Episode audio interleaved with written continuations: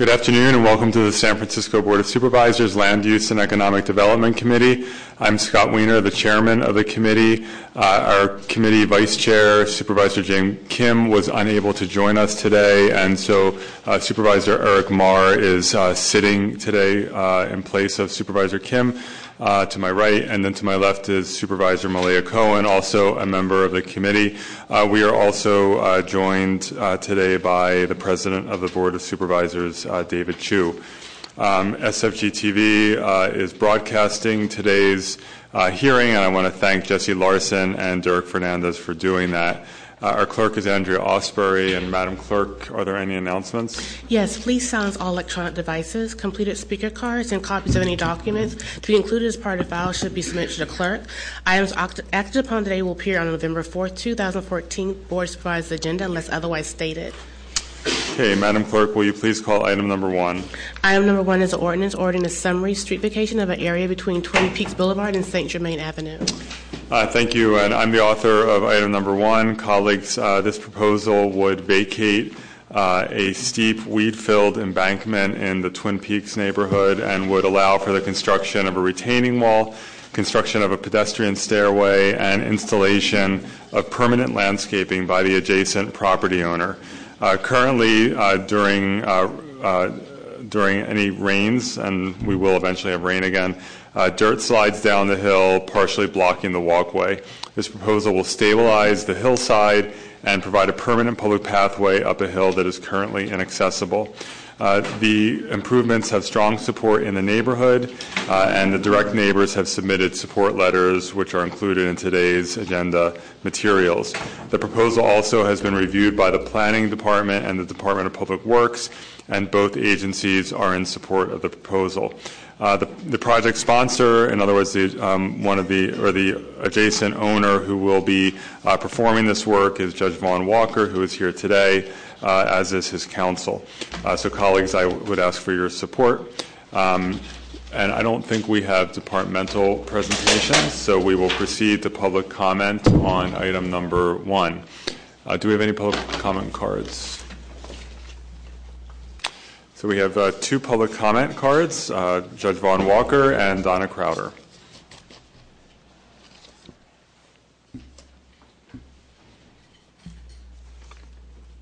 Thank you very much, uh, Mr. Chairman. I'll be happy to answer any questions that you have. You well stated the purposes of the program to stabilize the hillside, to provide public access for what is now presently a vacated or an unused street right of way, uh, which is presently inaccessible, and to improve the landscaping and amenities of the neighborhood. Great. Do you have any questions? Uh, no, and I don't, uh, colleagues, and we appreciate your willingness to do this work. Thank you. Thank you, Judge. Ms. Crowder. Good morning, Supervisors. My name is Donna Crowder. I'm um, former director and former president of TPIA, Twin Peaks Improvement Association, and one of the group of neighbors that helps to maintain the strip there between um, Clarendon and Raccoon along Twin Peaks Boulevards. It is a scenic drive. Um, our neighbor Edith Freed, who's now 97, started the little garden area along there, and we help maintain it along with the with the city. Um, Judge Walker has the corner of Raccoon and Twin Peaks Boulevard, which is a very steep slope. I live uh, on Glenbrook and Mountain Spring, just slightly above the property. Uh, we have a lot of people who walk up and down the hill. It is uh, dangerous during the rainy seasons as the the ground sloughs off there, and we would be um, very, very supportive, beyond supportive, to have someone actually maintain this strip. Uh, there is a precedent for it. This happened uh, many years ago down below on the corner of Crown Terrace and Twin Peaks Boulevard, uh, which is where my mother lives. Great. Thank you, Ms. Crowder. Any questions, I'd be happy to answer. Neighborhood very supportive. Thank, Thank you. you. very much. And we did receive a letter, which is in the packet, from the current president of the Twin Peaks Improvement Association uh, expressing her support as well. Um, is there any additional public comment on item number one? Seeing none, public comment is closed. Um, colleagues, could I have a motion to forward item one to the full board with positive recommendation? O- Okay, uh, on motion and second, we'll take that without objection. Thank you. Uh, Madam Clerk, will you please call item number two? Item number two is a hearing requesting Public Works provide the status on tree relinquish program. Uh, Thank you, and colleagues, uh, I am the sponsor of this item, along with uh, President Chiu and Supervisor Cohen, asking the Department of Public Works to provide a status update for its so-called tree relinquishment program, which is a fancy way of saying uh, forcing adjacent property owners to take care of trees that they may or may not have planted and may or may not want, and may or may, may, or may not have the economic or physical ability to take care of. Um, uh, going back a number of decades, San Francisco systematically uh, began uh, disinvesting in its urban forest. Uh, we know that trees are a key part of quality of life in any neighborhood, have many benefits, uh, economic, environmental, and simply in terms of uh, the beauty of a neighborhood, it makes a huge difference. Unfortunately, San Francisco, uh, through our budget uh, priorities or lack thereof, um, uh, the city has uh, really reduced what it spends in taking care of our urban forests, both our park trees, but in particular our street trees. Um, and uh, as a result, uh, San Francisco has one of the lowest uh, canopy coverages of any major city uh, in the U.S. A city as green as San Francisco uh, is, we simply don't have enough trees. And in fact, due to uh, the city's neglect of our urban forest, that canopy is shrinking. we are losing street trees. the overall number of street trees in the city is gradually shrinking.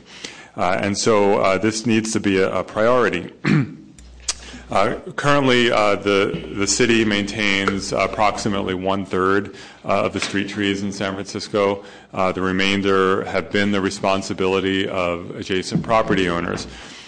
we know that when the city does not care for the trees and instead requires property owners to take care of them, maintenance becomes uh, inconsistent. Some owners do a phenomenal job and are very diligent in taking care of their trees, uh, but many owners either don't know they're required to take care of the trees, uh, uh, know but just refuse to actually uh, do it. Um, or they hire the cheapest possible service, which ends up mutilating the trees. Uh, about three years ago, the Department of Public Works, uh, after a number of budget cuts uh, relating to tree maintenance, began the current relinquishment program with the goal of turning over pretty much all of the remaining street trees to adjacent property owners. And again, these street trees are being forced on these property owners in terms of taking care of the trees and taking care of any sidewalk damage caused by the trees, whether or not the, the property owner actually planted the tree or owns the tree or wants the tree. Um, it doesn't matter if the tree uh, is a small tree or a massive uh, 30 foot tall tree. It doesn't matter. It's the property owner's uh, responsibility. It doesn't matter if the homeowner is uh, a senior citizen living on Social Security who has neither the economic nor the physical ability to take care of the tree. Uh, they are responsible uh, for taking care of that tree and for fixing any sidewalk damage. Um, so uh, when uh, when the department first began uh, the relinquishment program, it began slowly because in the first year of relinquishment, the department didn't even have enough money to actually get the trees ready to be turned over. the mayor then put money in the budget to allow the department to move forward with its relinquishment program, and the program has been moving forward. Um, I've been a strong critic of this program uh, since it started, as has uh, President Chiu, as has Supervisor Cohen, and other colleagues on the Board of Supervisors. Uh, it is an unfair system that places an unfair burden on property owners to take care of these trees. Um, it also guarantees a continued decline of our urban forest, despite the amazing work of organizations like Friends of the Urban Forests and others who really want to try to do everything that we can to improve our urban forest. Um, so uh, we have been uh, working with Friends of the Urban Forest for several years now. uh, to try to figure out how can we uh, end the relinquishment program uh, and actually have the city uh, resume responsibility for all street trees in San Francisco uh, with adequate funding to actually take care of those trees uh, because right now that funding doesn't uh, exist. And how do we actually um, create a stream of dedicated funding uh, for maintenance of our urban forest? Because um, the last thing we want to do is put the responsibility back on the department, but then not provide them with the funding to actually do their job. Uh, and I wanted to stress that uh, even though I'm a, critic of uh, the program, um, I, really respect the work that the our, employees of the of the Department of Public Works do to take care of our urban forests in San Francisco. The department is grossly understaffed when it comes to forestry and simply does not have the resources it needs to do what we would all like it uh, to do. So this, hearing is not about criticizing the department. It's about criticizing the long-term and accelerating public policy in San Francisco of disinvesting uh, in our urban forest. Uh, and so that uh, is why we are here today uh, and to really hear an update from the department on where we are in the tree relinquishment program, how many trees have been turned over, what the timetable is looking up is looking like, and what the current resource levels are um, at the department. Uh, I now want to uh, recognize President Chiu, who is co-sponsor of this hearing request. Thank you, Mr. Chair. Thank you, colleagues and members of the public uh, who have been focused on this issue. It is often said that when a tree falls in the forest, no one hears it. But when a tree falls in the city, it's a serious problem. And I want to thank Supervisor Wiener. Uh, both of us, I think, have shared similar perspectives on the fact that at this time, I think many of us believe that the city's relinquishment policy is not working and needs to be significantly revisited. It's also said a picture is worth a thousand words, and I would like our clerk, I've given her four photographs of a couple of pictures just in my district in the Northeast neighborhoods alone. And if I could ask our SFGov TV staff to focus on them. This is a photograph of what happened uh, just a few weeks ago, late September, uh, near Cafe Trieste on Vallejo at North Beach. Uh, obviously, significant, significant damage. If we go to the next photo. This is from early August in front of St. Francis of Assisi Church at the corner of Broadway and Columbus. We could go to our next slide. Uh, I'll just mention in July there was another major tree that fell at Hyde and Union. Uh, this actually, if you could, well, I guess this was going to be the final photograph, uh, but this was a uh, car that was crushed in February at Lombard and Mason in front of the Telegraph Hill Neighborhood Center, which serves hundreds of seniors kids and families. And you'll note there is a child uh, seat that was right underneath where that tree fell down. And if we could go to the final photo. It's a little hard to see that, but that is the tree that collapsed in front of uh, the Telegraph Hill Neighborhood Center. All this being said, um, this is a very serious problem. We have been very fortunate as a city that as of yet no one has been injured by these recent collapses, but I believe that without intervention soon, uh, the next tree collapse could result in significant injury or worse to our neighborhood residents. Uh, I want to take a moment and acknowledge I know the work that the Department of Public Health has tried to focus on this issue. Uh, this I know has been a challenging issue for everyone. But from my perspective, I do think that when a tree collapses, our city needs to take the responsibility for cleanup costs, damage to cars and structures, and we need to be responsible for the safety of our residents. Uh, a number of months ago, my constituents know that I championed a very specific add back in this year's budget to help replace and prune some of the high risk trees in District 3. Uh, this was part of District 3's participatory budgeting process that we ran.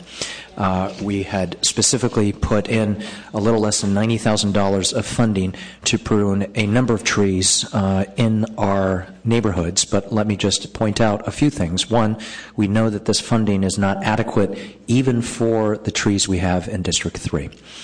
Secondly, this was funding that was allocated in the summertime but we still don't have a clear action plan for how to move forward with replacement and pruning. And part of what I would like to ask DPW staff is if they could help to respond to my constituents and our uh, questions around exactly what's going to happen in the near future, particularly in light of the very dangerous tree collapses that we have seen.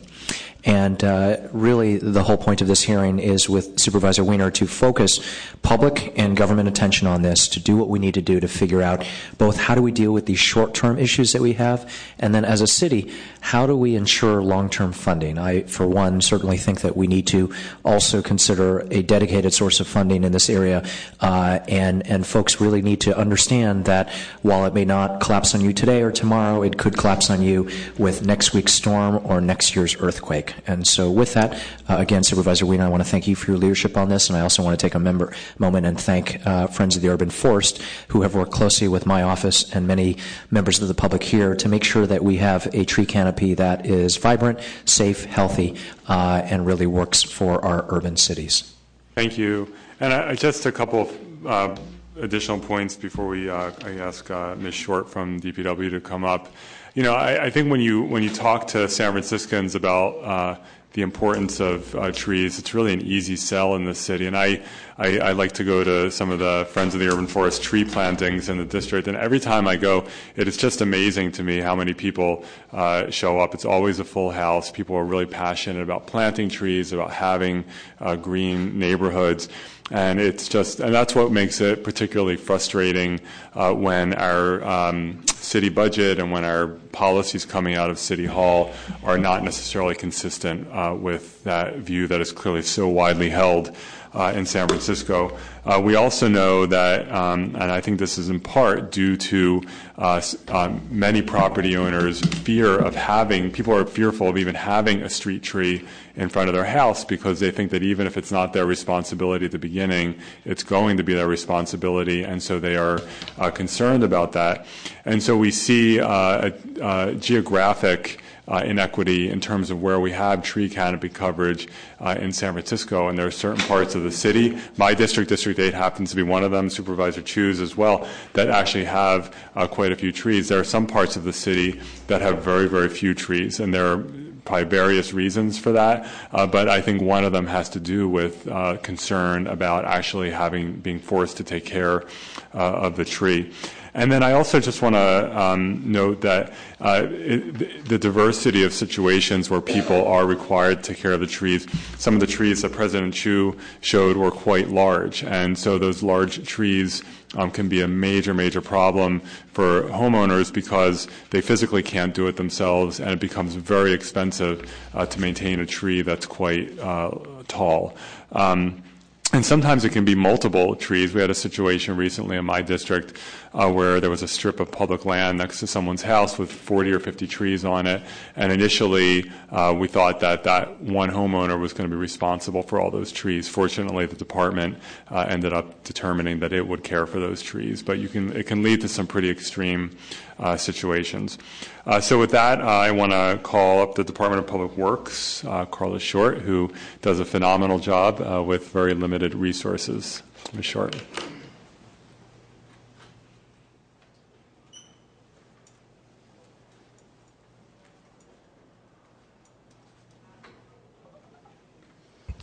Thank you, Supervisor. Um, good afternoon. Carla Short, Department of Public Works. To give a brief overview on the um, tree maintenance transfer program, also known as the tree relinquishment program.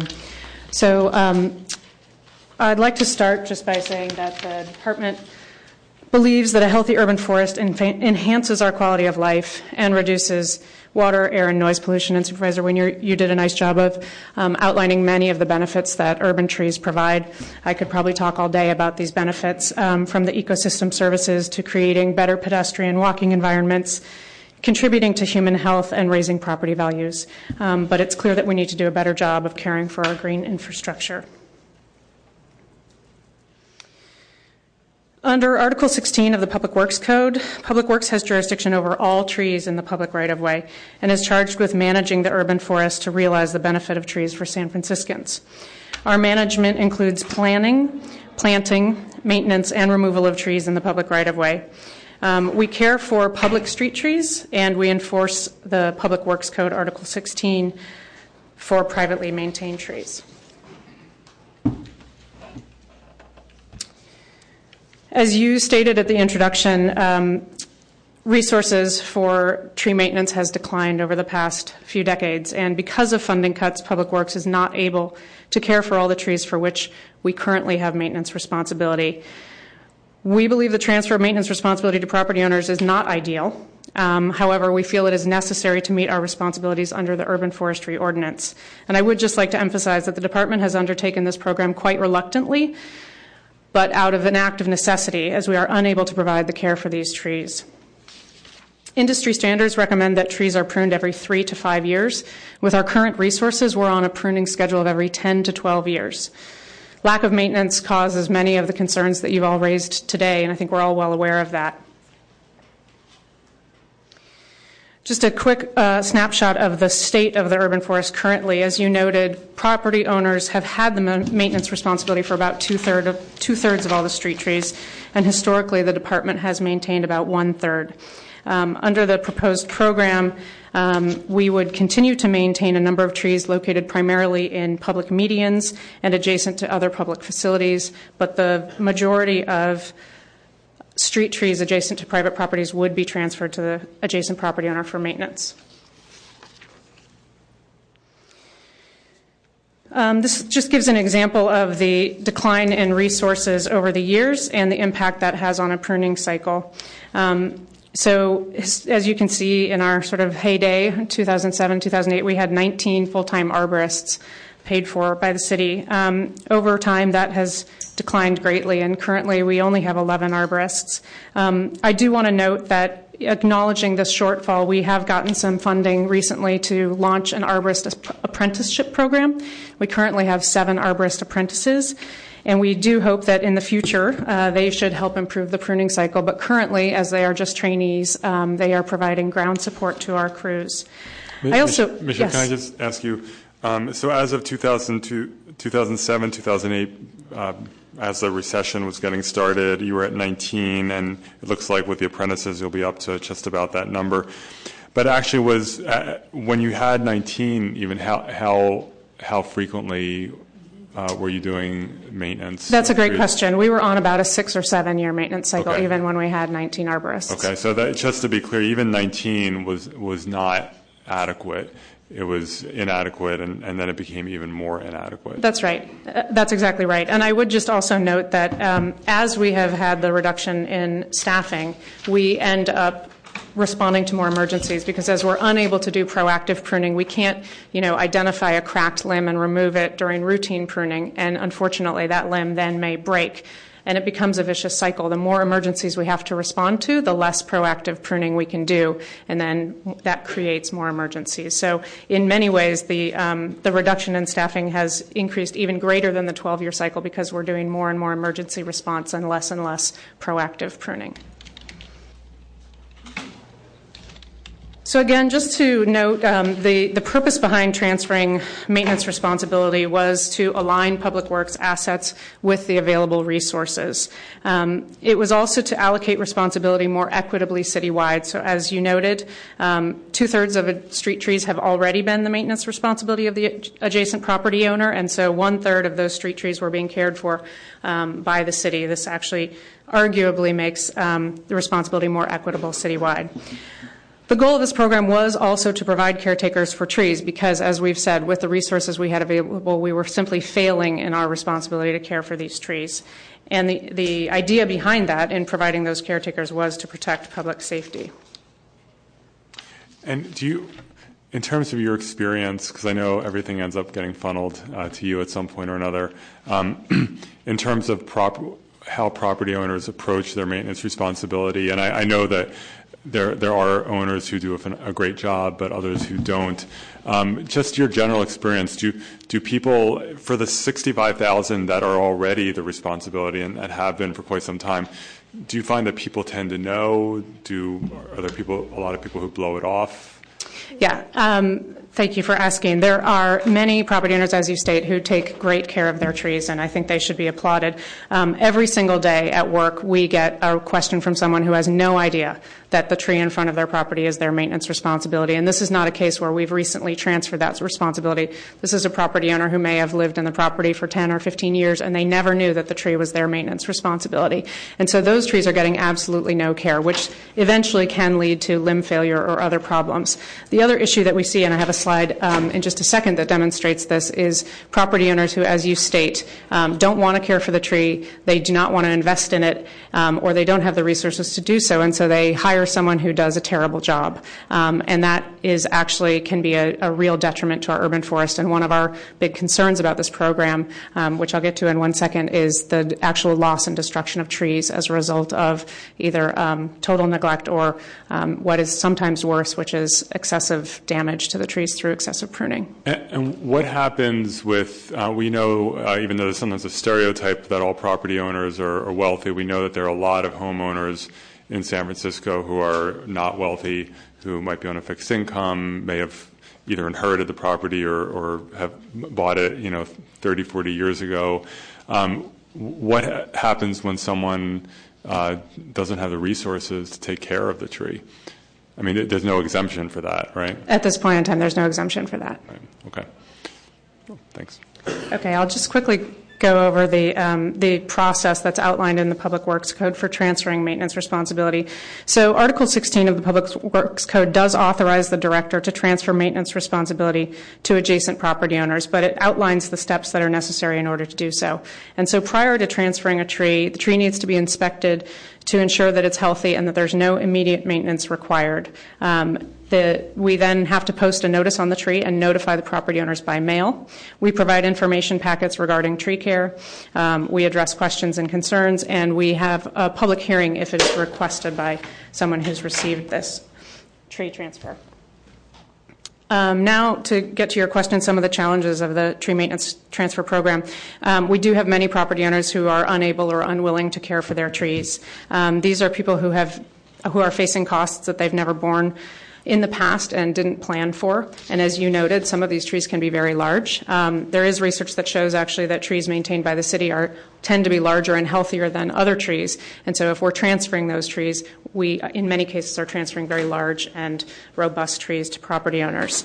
Um, one of the biggest concerns that I personally have about this program is um, the concerns about the quality of care and the destruction of trees. And then we also have uh, we lose the efficiencies of scale by having one property owner maintain one tree on the same block, and then a week later, another property owner is going to pay a separate company to maintain a tree on their block. If the city could go through and do block pruning, we would have much greater efficiencies of scale. And this is um, what I mentioned. This is a real world example of the concern about the loss of trees due to this program. Um, this is the tree and on the left um, and the tree on the right are the same tree although it's now gone if you were to go there because um, as a result of this excessive pruning, the tree died and had to be removed. And so the city has lost all of those environmental benefits. Um, 30 years of growth is gone in an instant. And the property owner who did this did this directly because of his fear of having to maintain this tree um, being transferred to him. So this is exactly the type of thing that we um, don't want to have happen and wish didn't happen and hope won't happen in the future, but is a real concern of the program that we're in right now. And so then, um, kind of the primary purpose of the hearing today was to give you all an update on the status of the transfer program. We estimate there are about 105,000 street trees in San Francisco. Um, that is an estimate. There are areas of the city where we do not have a good census of street trees um, because many trees are planted without a permit, so we don't have those permit records. Uh, in addition, we have areas like Sunset Boulevard that really are much more like a park, and our inventory data on those trees is not um, 100% accurate. So uh, currently, that's our estimate. Um, after having transferred uh, just over 6,000 trees to property owners. Um, about 70,000 are currently the maintenance responsibility of adjacent property owners. We anticipate after this program, Public Works would continue to maintain um, 18,600 trees. Those, again, are trees that are located in public medians or areas adjacent to public land where there is no adjacent property owner who could take over the maintenance responsibility. We have not yet inspected about 8,600 trees because we don't have the resources um, also to inspect the trees prior to transferring them. And then, as you noted, Supervisor Wiener, there are a number of trees that we weren't able to transfer because they're They've been neglected for many years due to our inability to prune them regularly, and so they're not in a condition where they can be transferred. We need to either prune them or fix the sidewalk around them or do both before we're able to transfer them to the adjacent property owner. Um, we had, last fiscal year, we did transfer 3,000 trees to adjacent property owners um, because we were given a budget allocation to um, continue this maintenance transfer. We also have transferred trees to other city agencies. So historically, Public Works took care of many of the street trees adjacent to agencies, other city agencies' buildings. And as a result of this program, we're saying, well, we can't do this for you anymore. So we're making those city agencies also responsible for their care of the trees outside their properties. And so that, that transfer doesn't even save any the, any public money. It's just a different agency doing it probably less efficiency than less efficiently than DPW can do it.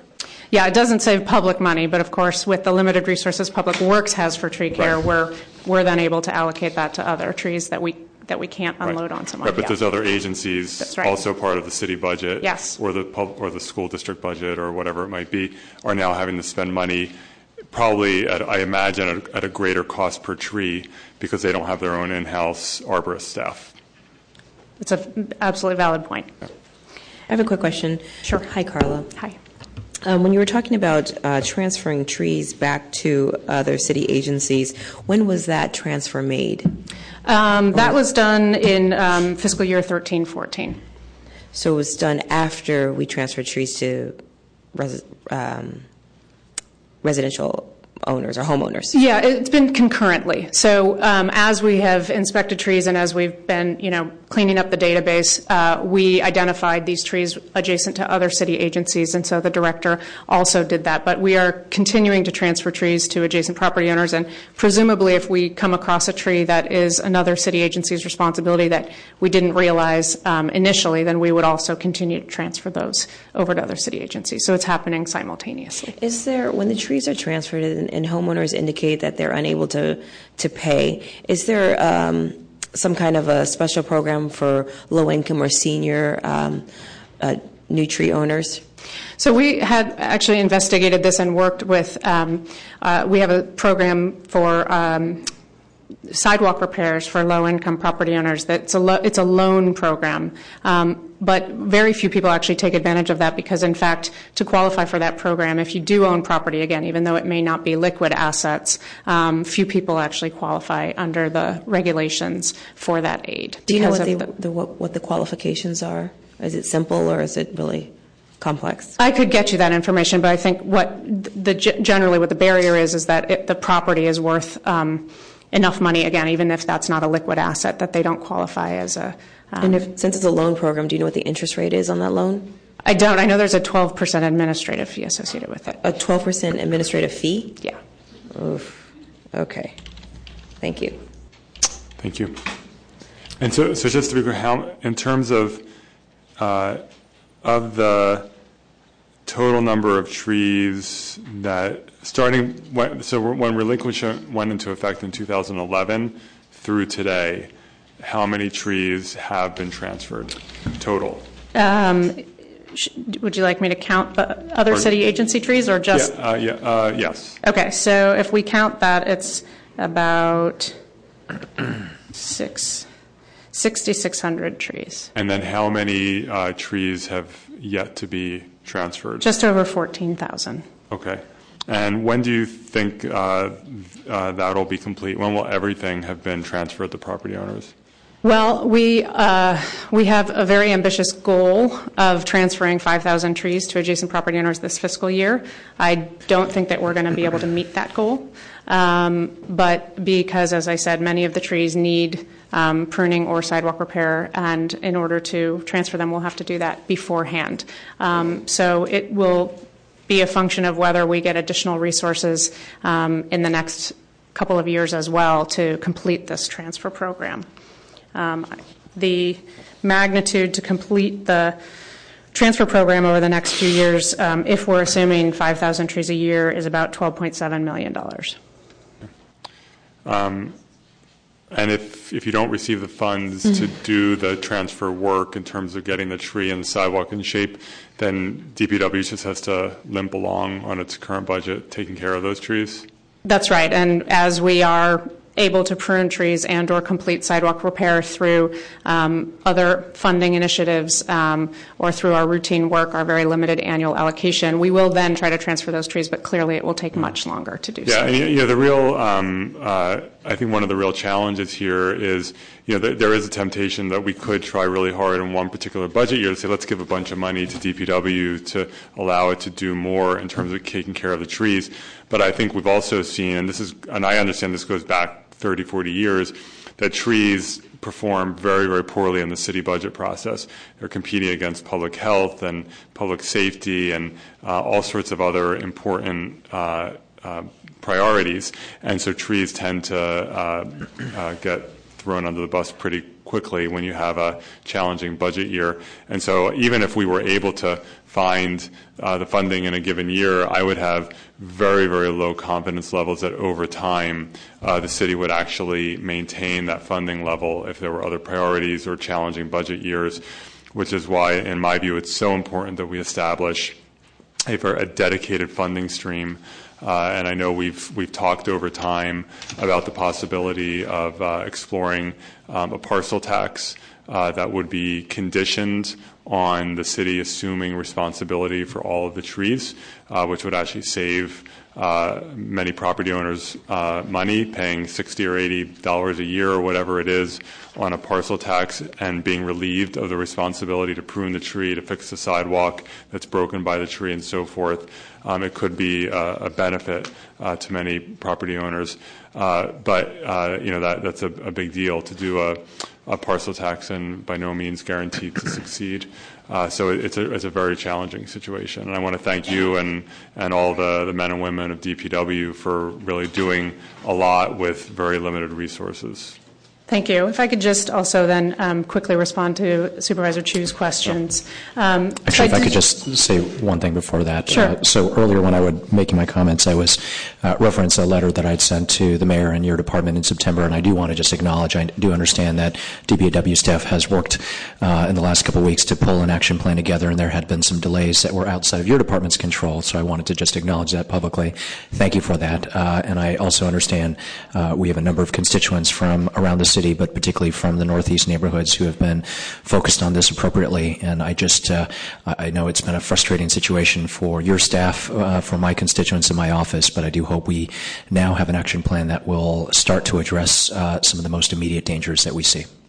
Okay, great. Yeah, thank you. I was going to just note that we um, we have had meetings with um, many of your constituents and developed that action plan um, as a result of those meetings that we had had earlier. So, just wanted to let you know that. Could you summarize that just for a moment for constituents here who have not heard what that plan will entail? Sure. So we have actually already begun some work on both Lombard and on Hyde Street. Um, the work on Hyde Street is being coordinated with the um, SFMTA because of the trolley cars and the need to, um, you know, um, be sure that we're not impacting their ability to to provide that service. Um, the goal is to really focus on um, thinning the ficus trees and, reducing the height as much as we can while still holding to the city's pruning standards. It's important to recognize that, um, you know, we uh, oftentimes people say, why can't you just cut the, top of the tree out so that it's not so big and it's not such a problem. But in fact, that will actually create a stress response that makes um, the, the limbs grow much more quickly and they're actually weaker and they're going to be more likely to fail over time. And so we're working on um, trying to reduce the canopy appropriately and thinning out those trees as much as we can. And um, we anticipate that we could. That we'll have funding to do about 70 trees um, because we are doing this fairly intensive pruning process. And we will have a crew out there working consistently until early December. And at that point, we're going to reassess. Um, because we had worked with some of the constituents, particularly along Hyde Street, we had already inspected and prioritized those trees for pruning as well as a couple of trees for removal. Um, we'll be funding the replanting of trees with our annual um, Prop K planting allocation, so we won't need to take your add back funding to do that. I'm sorry, you will not be able. to? We will not need to take that funding to do the replanting. So we'll focus that funding on pruning and limited removals where removals are necessary. That is great news, and I appreciate that. And obviously, uh, I think from my perspective, this is a, a good first step, but we still have a lot more to do in this area. Um, I know Supervisor Weir and I and, and your department, we've talked about the long-term fiscal needs here, and ideally, if we had uh, some way to pay for all the trees in the city, that would be great. One thing I'll just mention, I've heard from constituents, um, I think everyone who has a major tree or set of trees next to them knows none of us as individual uh, tenants or homeowners are expert in trees, and and you really do need um, specific folks with the training and, and, and knowledge in how to uh, how to prune trees and ensure that we're creating the right kind of canopy is is done. Um, and there have been some suggestions of of park improvement districts or other ways in certain neighborhoods of allowing homeowners or others that uh, that would be less well equipped to pay as an individual for tree removal or tree uh, maintenance, but would be willing to pay the city or a larger pot uh, so that we could do this. Could you just give us some of your thoughts on on creative financing mechanisms to, to handle this? I, I certainly, for one, while the work that we are doing these couple months is incredibly necessary, I feel like this is just a, it's a band aid approach uh, to what we need to do longer term. Yeah, I, I agree with you on that. I think um, one of the important things to recognize is that trees benefit the city as a whole. And so I think from our perspective, having um, a program that would allow us to maintain trees citywide is really the best approach. And um, my colleague from the planning department, Jon Swae, will talk a little bit about the findings of some research we did as part of the urban forest plan that really recommends a municipally managed program for the best practice for a city. Um, there are, as part of that plan, um, we worked with a consultant to do a financing study to really identify identify what is the need and to look at what some possible funding mechanisms are. So I think we have that information, but um, I would just advocate that while some districts might be able or more willing um, to finance trees in their own district, I think um, from a broader management perspective, we would like to see a citywide program that will really allow us to take care of the trees in all the districts. Um, because there may be districts where, for whatever reason, whether it's a, a lower economic um, constituent base, or you might have, you know, greater um, industrial area where you're not going to necessarily get that kind of support, and yet those areas probably need tree care um, greater or um, certainly equal to the areas that might be able to fund something on a parcel or district basis. Okay, thank you. And I want to apologize. I'm not a member of this committee, but I unfortunately have to run to another meeting. Uh, my staff will be monitoring the public comment here, and I do want to mention that uh, my staff is organizing a meeting of residents in my district for later next week uh, to talk about progress in this area. I look forward to the work I know, uh, Carla, you and your team have been doing, and I want to thank you because uh, we all know you're uh, unbelievably understaffed and under-resourced, and, and you certainly are here, and I think loud and clearly from a number of us that we want to find those resources in the short term. It's going to take a lot of work, I think, to convince San Francisco that this is a problem that we need to fund, but I think it is something we absolutely need to do uh, for the health, beauty, and safety of our city. So thank Very you. Much. Thank, Thank you, you. Uh, next, I want to uh, invite up Friends of the Urban Forest. Um, I see Dan Flanagan here and Gordon Matassa. I don't, I think, is Gordon going to go first? So, Gordon.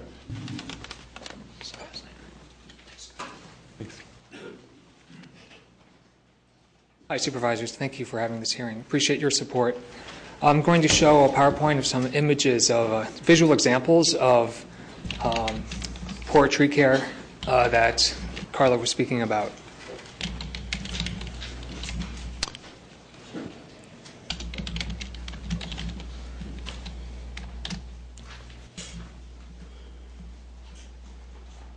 And also, I'm uh, an ISA certified arborist and uh, planting manager at Friends of the Urban Forest.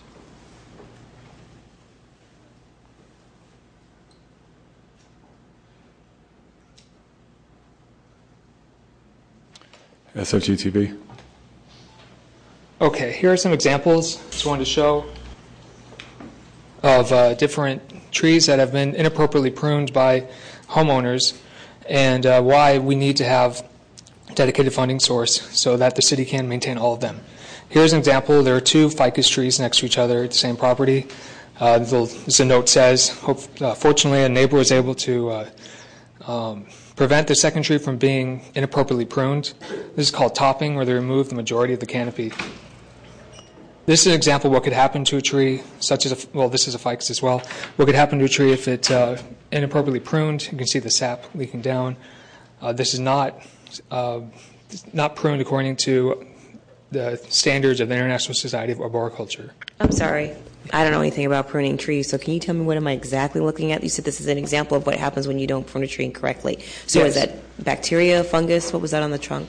Okay, this is uh, sap coming out. Okay. Uh, this is a, response to the wound. It's trying to heal itself up, and well, the sap comes out because it's uh, it's an exposed wound. So a tree, if it if it is pruned correctly, can grow uh, trunk over or grow bark over a wound and protect itself from further damage. Because it's open like this, it can become a vector for disease and other illnesses, fungus, etc. Here's an example at a church that happened uh, within the last year of trees severely topped, ficus as well, I believe. And uh, this is what it looked like before on the left, and this is what it looks like now. Here again are more ficus trees. They seem to be they seem to get the brunt of the, the bad pruning here. Here is a strawberry tree, uh, which uh, does not need pruning like this, nor do ficus really. Uh, but when they're pruned back like this to this uh, stump now you see on the right, I, the only thing that's good for is kindling at this point. It is no longer supporting our urban forest. I'm sorry, you said the only thing it's good for is what? Uh, kindling. It, it should be cut down at this point. It's not. I mean, it, it, it's not suitable for uh, uh, to be uh, trained to grow back as a, normal tree. Here again this is a New Zealand Christmas tree, which is popular, especially in the western part of the San Francisco and the western neighborhoods. Here again, more visual examples of inappropriate pruning. And this is what happens when it starts to grow back. You'll see some foliage down at the base, and it'll eventually come up into big clumps. And it will eventually look some. It could eventually look something like this. This is a tree that was topped a while ago, and the tree sent back response growth. So, uh, unknown or to the untrained eye, someone might say that the tree looks fine, but actually, this is not healthy at all for the tree. It's terrible. What's wrong with it? When you say it's healthy and not good for the tree, like what?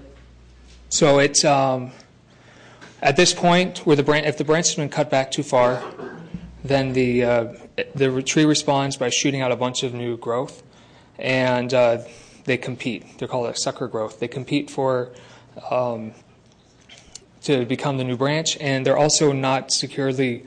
Uh, I'm sorry, I can't think of the exact terms. Uh, they have weak connections to the original tree, so they have a, higher likelihood of growing up and then falling because they're not as securely uh, grown as it would have been if the tree was never pruned. Here's an example. I know Carlos showed some pictures of this. I'm going to show them as well.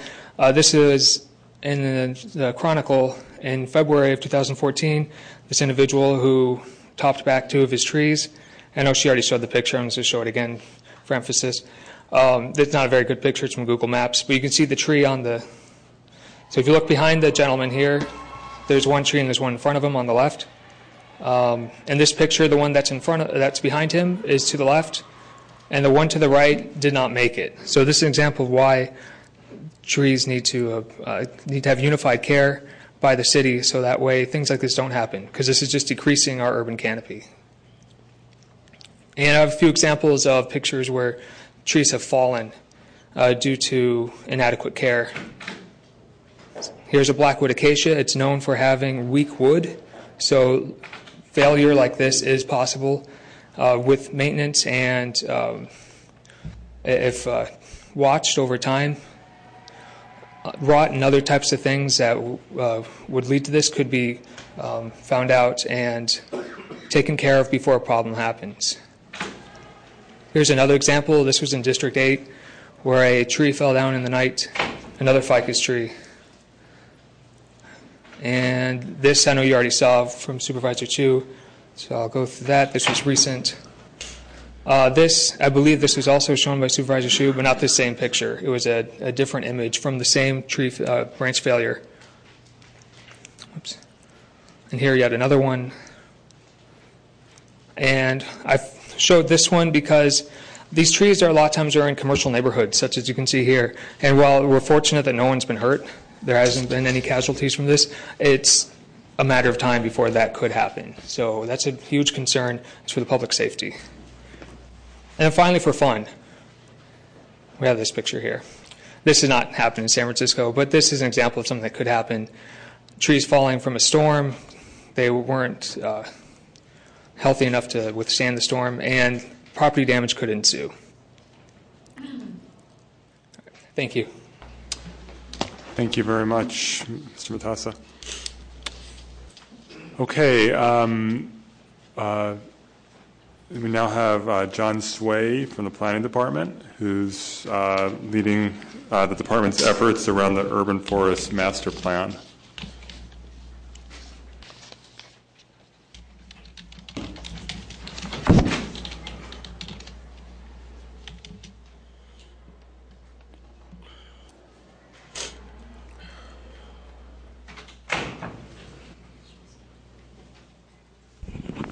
Afternoon, supervisors. My name is Jon Swae with the Planning Department staff. I'm also the manager of the city's urban forest plan. So I wanted to give you a little update on what we've been doing related to the plan. And I actually have copies of the latest plan for the supervisors. So the urban forest plan is a joint effort between different city departments, including the planning department, the Department of Public Works, the Recreation and Park Department, as well as working with the Friends of the Urban Forest and the city's Urban Forestry Council. And the goal of the plan is really to figure out a way to proactively manage the city's trees and grow our urban forest. So the plan will be taking place in three phases. The first phase, which you have before you, is the street phase one street trees, which we completed earlier this year. And we expect to be moving on to a, a phase two regarding trees in the parks and then a third phase that will address trees on private property um, and in backyards. So the first phase of the street tree plan encompasses three elements: a finance study to look at addressing some of the long-term funding issues for the urban forest, a street tree census of 27,000 trees to better understand what's happening with the city's street trees, and an urban forest plan, which was the policy document. And the vision for the urban forest plan is really to develop a healthy, well maintained, and sustainably financed urban forest for the city of San Francisco. Um, I'm just going to highlight two of the recommendations of the plan, kind of most relevant to the conversation here. But since, as Supervisor Wiener mentioned, we have one of the smallest tree canopies in the United States of any major city, we think a really good goal for the city would be to grow the city's street tree population by 50%. So this would be adding about 50,000 new street trees over the next 20 years, which is a pretty modest goal. We have cities like Los Angeles planting a million trees. Um, we think San Francisco can do this. This would involve about 2,500 new street trees a year. As related to any kind of new street tree planting, what we also require is street tree maintenance. And so the plan also recommends establishing and funding a citywide street tree maintenance program whereby the city could take over responsibility for 100% of the city's street trees. We also conducted an urban um, street tree financing study to look at what other cities are doing and potential um, options for San Francisco. We looked at different cities in California Santa Monica, Sacramento, Davis, San Jose, Redwood City, and also Portland. Um, and the major findings of, this, of these case studies in the work were that routine maintenance, of course, decreases costs. This is something Carla was mentioning. Block pruning is also a highly efficient best practice that can reduce the costs of tree maintenance by 50% per tree. And this is something, um, given DPW's Um, response to emergencies, this is not allowed to happen right now. We also found that property owners do pay for sewer repair related to tree roots in most other cities, and that's a policy that recently changed in San Francisco. And I think this final final note that municipal programs do provide a higher standard of care is what we learned from the cities and the staff working on urban forestry in those places. And something we're excited about that we're going to be kicking off at the beginning of next year is a citywide street tree census. We received about $200,000 from the city's capital planning committee, and another 100000 from the Department of Public Works to really develop a database and inventory of the city's street trees. This is something we don't currently have. So we'll be going out and collecting information on every street tree in every neighborhood in San Francisco. So that's just kind of a high level of the work we've been doing related to the planning. Great. Thank you, Mr. Swae. And I know that the plan will be coming to the board in the, in the near future, so I look forward to that. Supervisor Wiener, can I just ask Mr. Swae a quick question? Um, Mr. Swae, you mentioned that we have a goal within 20 years to increase our street trees by 50%, but LA is increasing theirs by a million, and I see that they already have a much higher percentage of a tree canopy than we do. How are they funding it? And for other cities like Portland that show up on in the um, in the study from Portland to other cities like Seattle, even how they're quite a bit more of a canopy than we are. But how do they fund this? Yeah, well, in the city, the Los Angeles Million Trees campaign, I think there's also one in New York City.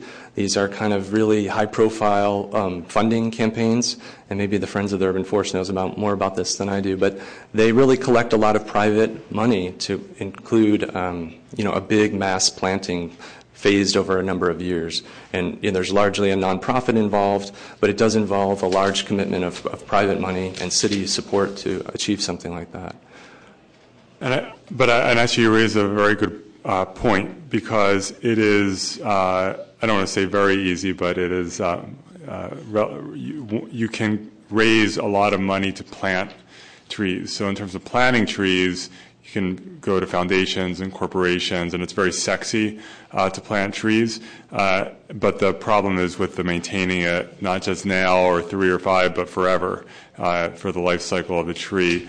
And so you know, we, the, problem that we've had, and hopefully LA won't have the same problem, is we'll go ahead and plant a bunch of trees uh, and then not allocate the money to take care of them. And so uh, even in the, some of the funding discussions we've been having about long-term sustainable funding, it's more about sustainable funding for the maintenance of the trees because we're always going to be able to put together, if we need to, other sources of funding to do the original plantings.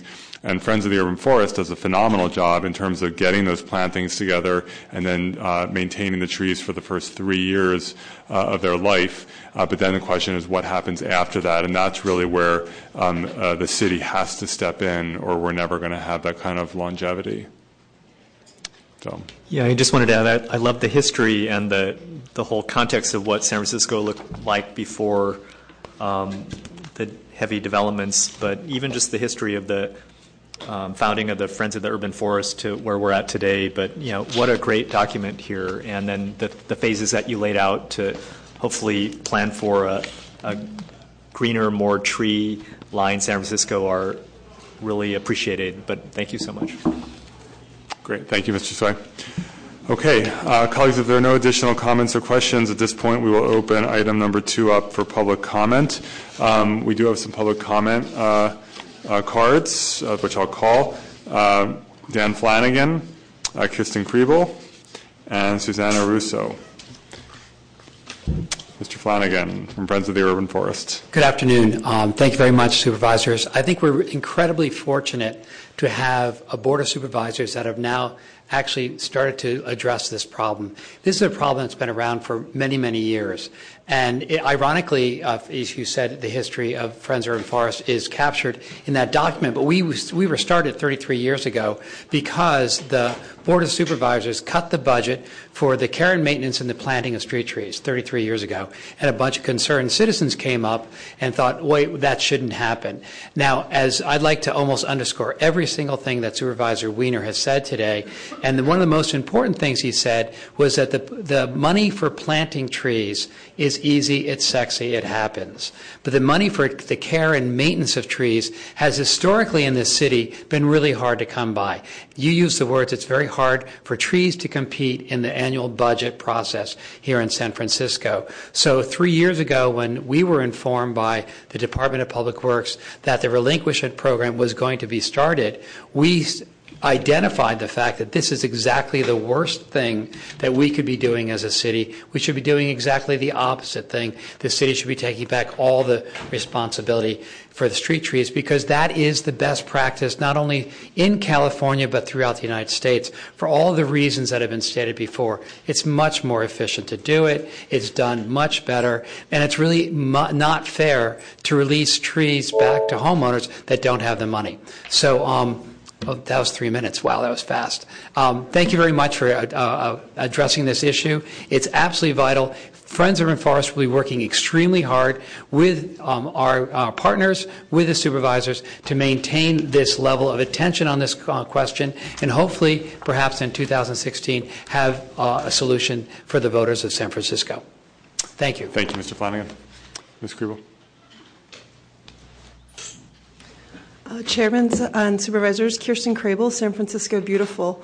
Um, Dan outlined uh, why his organization got started 30 plus years ago uh, in response to the reduction in funding for street trees. San Francisco Beautiful, little known history, um, actually first started as a committee after our campaign to save the cable cars. We joined as a committee of the Chamber of Commerce and started the first citywide tree planting program in San Francisco. Um, you've got 60 plus years of advocates coming to City Hall saying, uh, we want to help you. Uh, we will do what we can to get more trees in San Francisco. Um, you've got a Department of Public Works saying, we can't maintain the one third of street trees that we have. We don't have adequate funding. At our best time, we were meeting 50% of goal.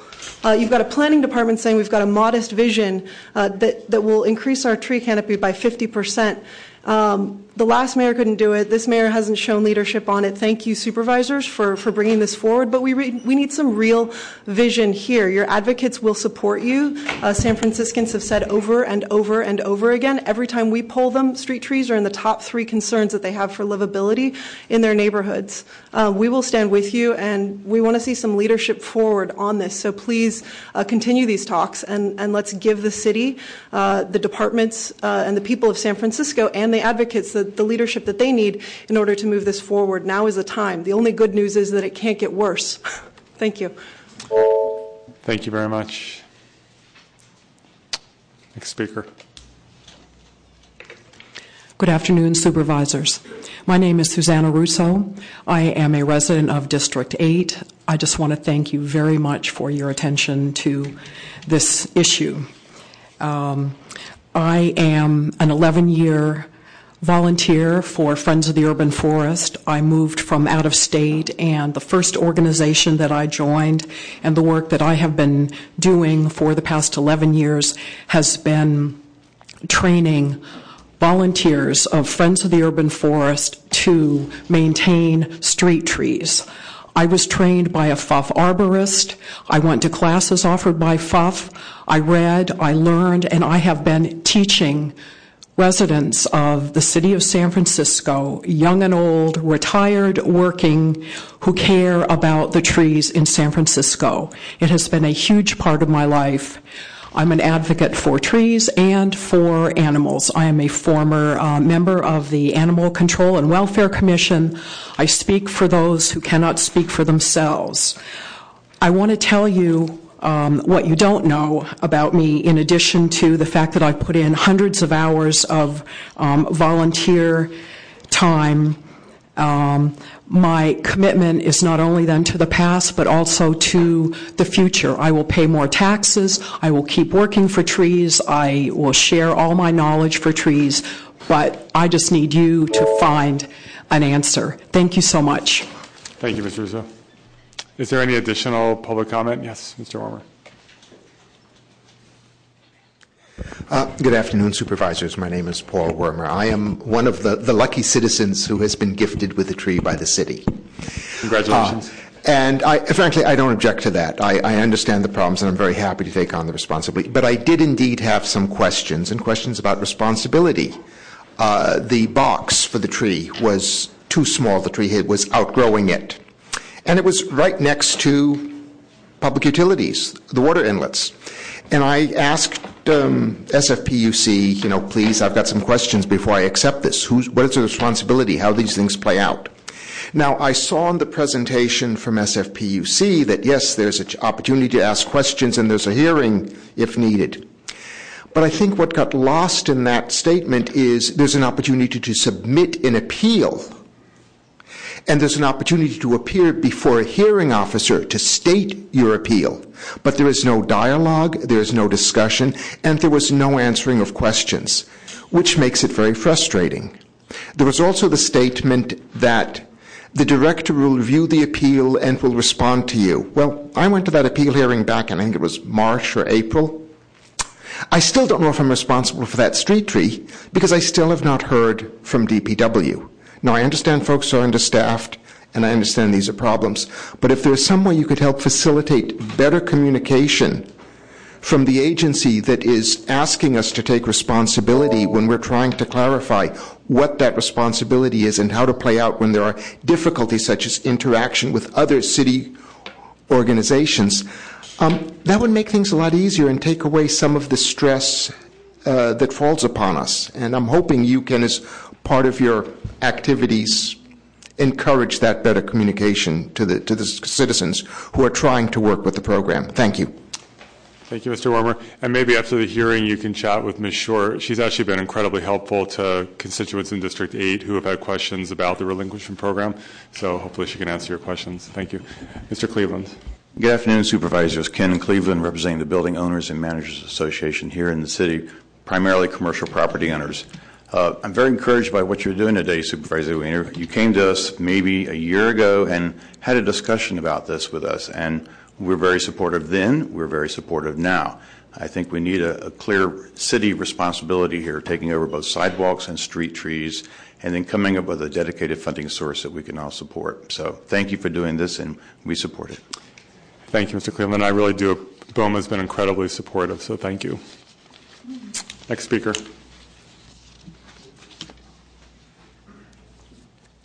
Frank Mason. I'd like to say that this is a one fits all policy and everyone basically gets a street tree and it disregards the elderly, disabled, people that are forgetful uh, and they're unable to sweep the leaves to keep the tree basins clean in accordance with the DPC, uh, DPW code. There's no bumper sticker measure of success for this 20 year, $500 million program. Uh, is it sea level rise reduction or crime reduction? There's no really scientific measurable standard. Now, the Department of the Environment's 2012 Climate Action Plan uh, states by 2030 there were supposed to be 2 million units of CO2 reduction. And then they state in there that this street tree plan is going to contribute 6,000 units, which is two tenths of 1%. Then you also have the conflict with the natural areas program, where on one hand we're now at street trees going to plant trees. Natural area program is contending to go and uh, remove trees. Uh, under the CEQA exemption, you should ask what is the pollen and asthma impact on people, and also the atmospheric uh, mercury from cement production for the buckled sidewalks. There's currently 15,000 sidewalk locations for a backlog of $15 million. The funding of the property owner is basically you're treating the property owner as the automatic teller machine, um, and there must be some adult supervision. Now, the uh, the Trees for Tomorrow program recklessly allocated over $2,500 a tree for $60 million, in which were not maintained. Now, the assessor uh, and the State Board of Equalization reports that partially completed projects are not enrolled, and thus we're losing revenue.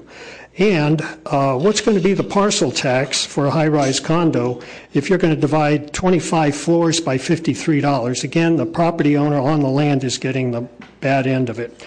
Now, currently we have parcel tax for school tax, city college, and also the Harvey Rose report on public works that had the highest absenteeism and low productivity uh, for the trees. Thank, Thank you. you. And also, we've got too many trees in District 8 compared to other districts. Well, I haven't heard that one before, but thank you very much. Um, is there any additional public comment on item number two? Seeing none, public comment is closed. Um, colleagues, thanks for taking the time to hear this, uh, I think, very important uh, issue uh, in, terms of making sure that we have a healthy and expansive urban forest in San Francisco. Uh, I want to thank the Department of Public Works for giving a very uh, candid and sobering assessment of where we are and where we're going. Uh, I know it's very frustrating for the department when you, you want to be able to do more, but you just don't have the resources. And thank you to Friends of the Urban Forest for everything you do in terms of planting trees, caring for trees, and, and for being, uh, in many ways, the voice of uh, in the community for, for our street trees. Uh, so, colleagues, uh, this is an issue that will be ongoing, uh, and this is certainly not the end. We'll be having a discussion for some time until we resolve this issue, and I, know for one I am very committed to making sure that we resolve it. Supervisor Cohen? Thank you very much. Carla, I just wanted to acknowledge your presentation. Thank you. Uh, it was very good. It was very, very knowledgeable. I hope the folks at home watching had an opportunity to learn something new here. On the southeastern part of the city, as you know, Carla, we've got some troubles with, with trees. It's, we, we, we, we don't have enough, yet the ones that we do have are big, they're overgrowing, they're uplifting concrete, which presents a problem. Um, I have a large, um, a large uh, community that is aging and struggle people are struggling to stay in their homes, and when they realize that they have to have the ownership of these trees, it's a, it also presents an additional struggle. And so we do have to figure out a way to balance. And I would agree with um, Supervisor Wiener's comments about planting trees is always fun and exciting. And it's funny because you see young people planting trees, but yet I hear from the older members of the community complaining about them and, and the maintenance of them. And usually these the trees are very large, they're very overgrown, they're very sick, um, and so it's a very um, complex conundrum that we find ourselves in. And uh, just want to also recognize leadership within DPW. Uh, Friends of the Urban Forest, I don't want you to misconstrue my words. I'm not discouraging you from planting the trees. I just agree that we have we should be very mindful about our funding source and how we're going to continue to maintain these trees. And um, as folks have said in public comment, I think it's very um, we just need to be smarter about how we are um, allocating resources in a very resource stressed city. So, um, to Scott Wiener, I just want to say thank you for pulling together this hearing. It was actually very informational. It answered many of the questions that I had, particularly about the administration fee. I had no idea that there was a um, sidewalk, repair and a loan program with the 12 percent um, admin fee we've got to figure out a way to probably reduce some of these fee costs so that those that are living in public housing, those that are living, not public housing, but in a subsidized housing or have a fixed income, uh, still have an opportunity to maintain the trees. Uh, um, that's it for me. Thank you. Great. Thank you. Okay, with that, uh, colleagues, could I have a motion to continue item two to the call of the chair? So moved. Okay, and we'll take that without objection. Thank you, everyone. Uh, Madam Clerk, will you please call items three and four together relating to formula retail? Item number three is an ordinance amending the planning code to amend the definition of formula retail and large-scale retail controls to include businesses with 19 or more outlet worldwide. And item number four is an ordinance amending the planning code to expand the definition of formula retail controls to include businesses with 11 or more outlets worldwide. Uh, thank you, Madam Clerk. And today is, a, in some ways, the culmination of a lot of work uh, by Supervisor Mar in his office and uh, by the planning uh, department. And uh, I'd like to turn it over to Supervisor Mar. Thank you, Chair Wiener. I guess as people um, quickly leave the room, let me first say that this has been several years of work from many community based um, leaders, small business leaders, and many others that have been working on this issue of um, supporting um, neighborhood character and a neighborhood voice um, in, in planning when chain stores or, form, as we call them, formula retail stores um, make applications to move into different neighborhood commercial districts. Um, I wanted to say that this effort from my office, and I'd like to thank especially Supervisor Wiener, Supervisor Cohen, and other supervisors that have proposed different individual and, and district level um, proposals from Supervisors Farrell to Breed to, and to Kim as well. But a lot of our efforts in pulling everything together come from the great input from my colleagues. I wanted to start by thanking our planning director, John Rahaim, and the planning staff, in particular, Kanishka Burns and AnMarie Rodgers. Uh, amazing hard work um, complicated work that they've done, and really their advice to Nick Pagoulatos from my office that coordinated a lot of this um, as well is really valuable to us. And also the consultants from Strategic Economics in their hard work in creating a, the recent comprehensive study of formula retail in San Francisco or chain stores in San Francisco, and all of the time spent working with my staff, all of you, to um, overcome at times what seem to be differences that um, seem pretty wide, but we've come together with one measure to move forward today. So I'm very, very pleased with all the work that people have put into this. I wanted to also thank Todd Rufo from the Office of Economic and Workforce Development um, and Supervisor Wiener and his aide Andres Power for helping us move this across the, the finish line in many ways um, so that we have one measure that hopefully will move forward to the full board. I wanted to also say that Nick Pagoulatos from my staff has acted almost like a Bruce Bochy in some ways of pulling people together to work as a team um, in this effort to strengthen but also update our formula retail chain store ordinance in the city. I wanted to also say that many community members and experts in economic development have been valuable. Stacy Mitchell from the Institute for Local Self-Reliance, Paul Wermer, who spoke earlier today, Wendy Moog, Wendy Moog, Scott Hauge, Stephen Cornell, Gary Weiss, Rick Karp, um, incredible small business leaders, but also Small Business Commissioner Kathleen Dooley, um, Hut Landon from SF Loma or locally owned Merchants Association, John Toja, Pat Tura, Andy Blue, who's in the audience today, Kamal Karaja, and Miriam Zouzounis from the Arab American Grocers, Kyle Smealy, Chris Schulman, Nancy Shanahan, Peter Cohen from the Council of Community Housing Organizations, Gabriel Medina from MEDA, Russell Pritchard, Lynn Bayer, Larry Cronander, and Dina Davenport Conway. And I apologize if I've left anyone out. I wanted to say also that I agree with the conclusions of the strategic economics consultants in their comprehensive study. And I know AnMarie um, and Kanishka will be going through this in a moment. Um, and their study of our existing chain store controls, they they concluded that our existing controls are working in the way that we intended them to work in 2004, and then when voters passed our formula retail ordinance, Prop G, in 2006, um, and that we do not need a radical overhaul, but rather some thoughtful tinkering in order to make um, to update, close loopholes, um, clarify when there's ambigu- ambiguity, but especially to strengthen our formula retail chain store ordinance as well to reflect neighborhood um, changes and the changing neighborhood context as well. Um, a key part of this from many of the leaders from the small business community and neighborhoods was to give a stronger neighborhood voice in the process. Um, I've been committed to giving our neighborhood residents um, a strong voice in their economic development of their neighborhood corridors and to leveling the playing field, especially for local, independent, and small businesses that are the backbone of our economy in San Francisco and to provide and they provide much of the character and the unique charm of our various neighborhoods and San Francisco as a whole. The legislation before you, and I've just handed out the amended version as well. Um, it comes from dozens of meetings with community residents and small business leaders and others, and from an ongoing dialogue with the planning department. Many of our small businesses today all of us know are struggling to survive in a difficult economy.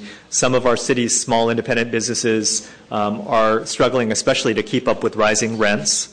Um, even with the city's economic growth, which has attracted new national brands and chain stores and allowed other independent retailers to expand. The strategic economics study showed that by creating disincentives for formula retailers or chain stores to locate in San Francisco's neighborhood commercial districts, the formula retail controls may help lower costs for independent retailers. And by making neighborhood commercial districts less attractive for formula retailers or chain stores, um, these types of controls may help lower rents in some districts and reduce costs for independent retailers. The formula retail conditional use authorization process, which was established again in 2004 and 2006, allows the Planning Commission to exercise discretion to respond to case by case concerns um, by community members. And the majority of formula retail conditional use applications have been approved according to the data from the Planning uh, Department. However, in cases where community members have reached a clear consensus that a proposed chain store is not desirable and have appeared before the Planning Commission hearings, conditional use authorizations have often been denied or withdrawn. So I think that process seems to work. Um, strategic economics found also that formula retailers or chain stores' willingness to go through a formula retail conditional use process depends on um, the unique conditions in specific districts. Chain stores are more likely to submit applications in neighborhoods with strong market demand for new retail and where they anticipate positive reception by the community. The findings also point to a, a process that gives community and decision makers an opportunity to have a reasoned dialogue that generally reaches rational and reasonable outcomes, and that makes sense for both the residents as well as the businesses. There's no shortage of chain stores in San Francisco, um, in my opinion. There's 1,250 according to the study. 1,250 chain stores in San Francisco, and it's generally found that where, where communities desire it, they're, they're welcomed in. But our legislation aims um, to close loopholes that leave um, ambiguity, so it's creating more clarity in our code.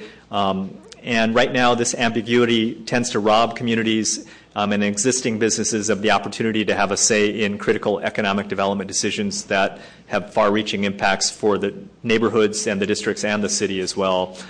Um, it also seek, seeks to bring a greater level of objective data into the decision making process for the planning department and the planning commission as well. And also, we aim to increase civic participation by giving a stronger neighborhood notice in this process as well. Um, this amended piece of legislation um, has nine major components. I'm just going to walk us through very, very um, concisely and then kind of allow my colleagues to make comments as well before the planning staff give their explanation and description. So these are nine components of our legislation. The legislation expands the definition of formula retail to apply to businesses with 11 or more outlets world, worldwide as opposed to only within the U.S. So chain stores have become more global in the past eight to 10 years. It would include different stores like Uniqlo, a Jap- Japan based um, business, for example, to count the stores that are outside of the U.S., for example. Number two, our legislation includes retail uses that have not been included until now. It's closing some loopholes that, Um, that exist such as fitness chains and gymnasiums, check cashing outlets, and massage parlors. So it's including some uses that some neighborhoods might find some concerns with. Number three, the ordinance requires that when considering a conditional use application for a chain for formula retail use, the Planning Commission consider the economic impact of the proposed use on other businesses in the area.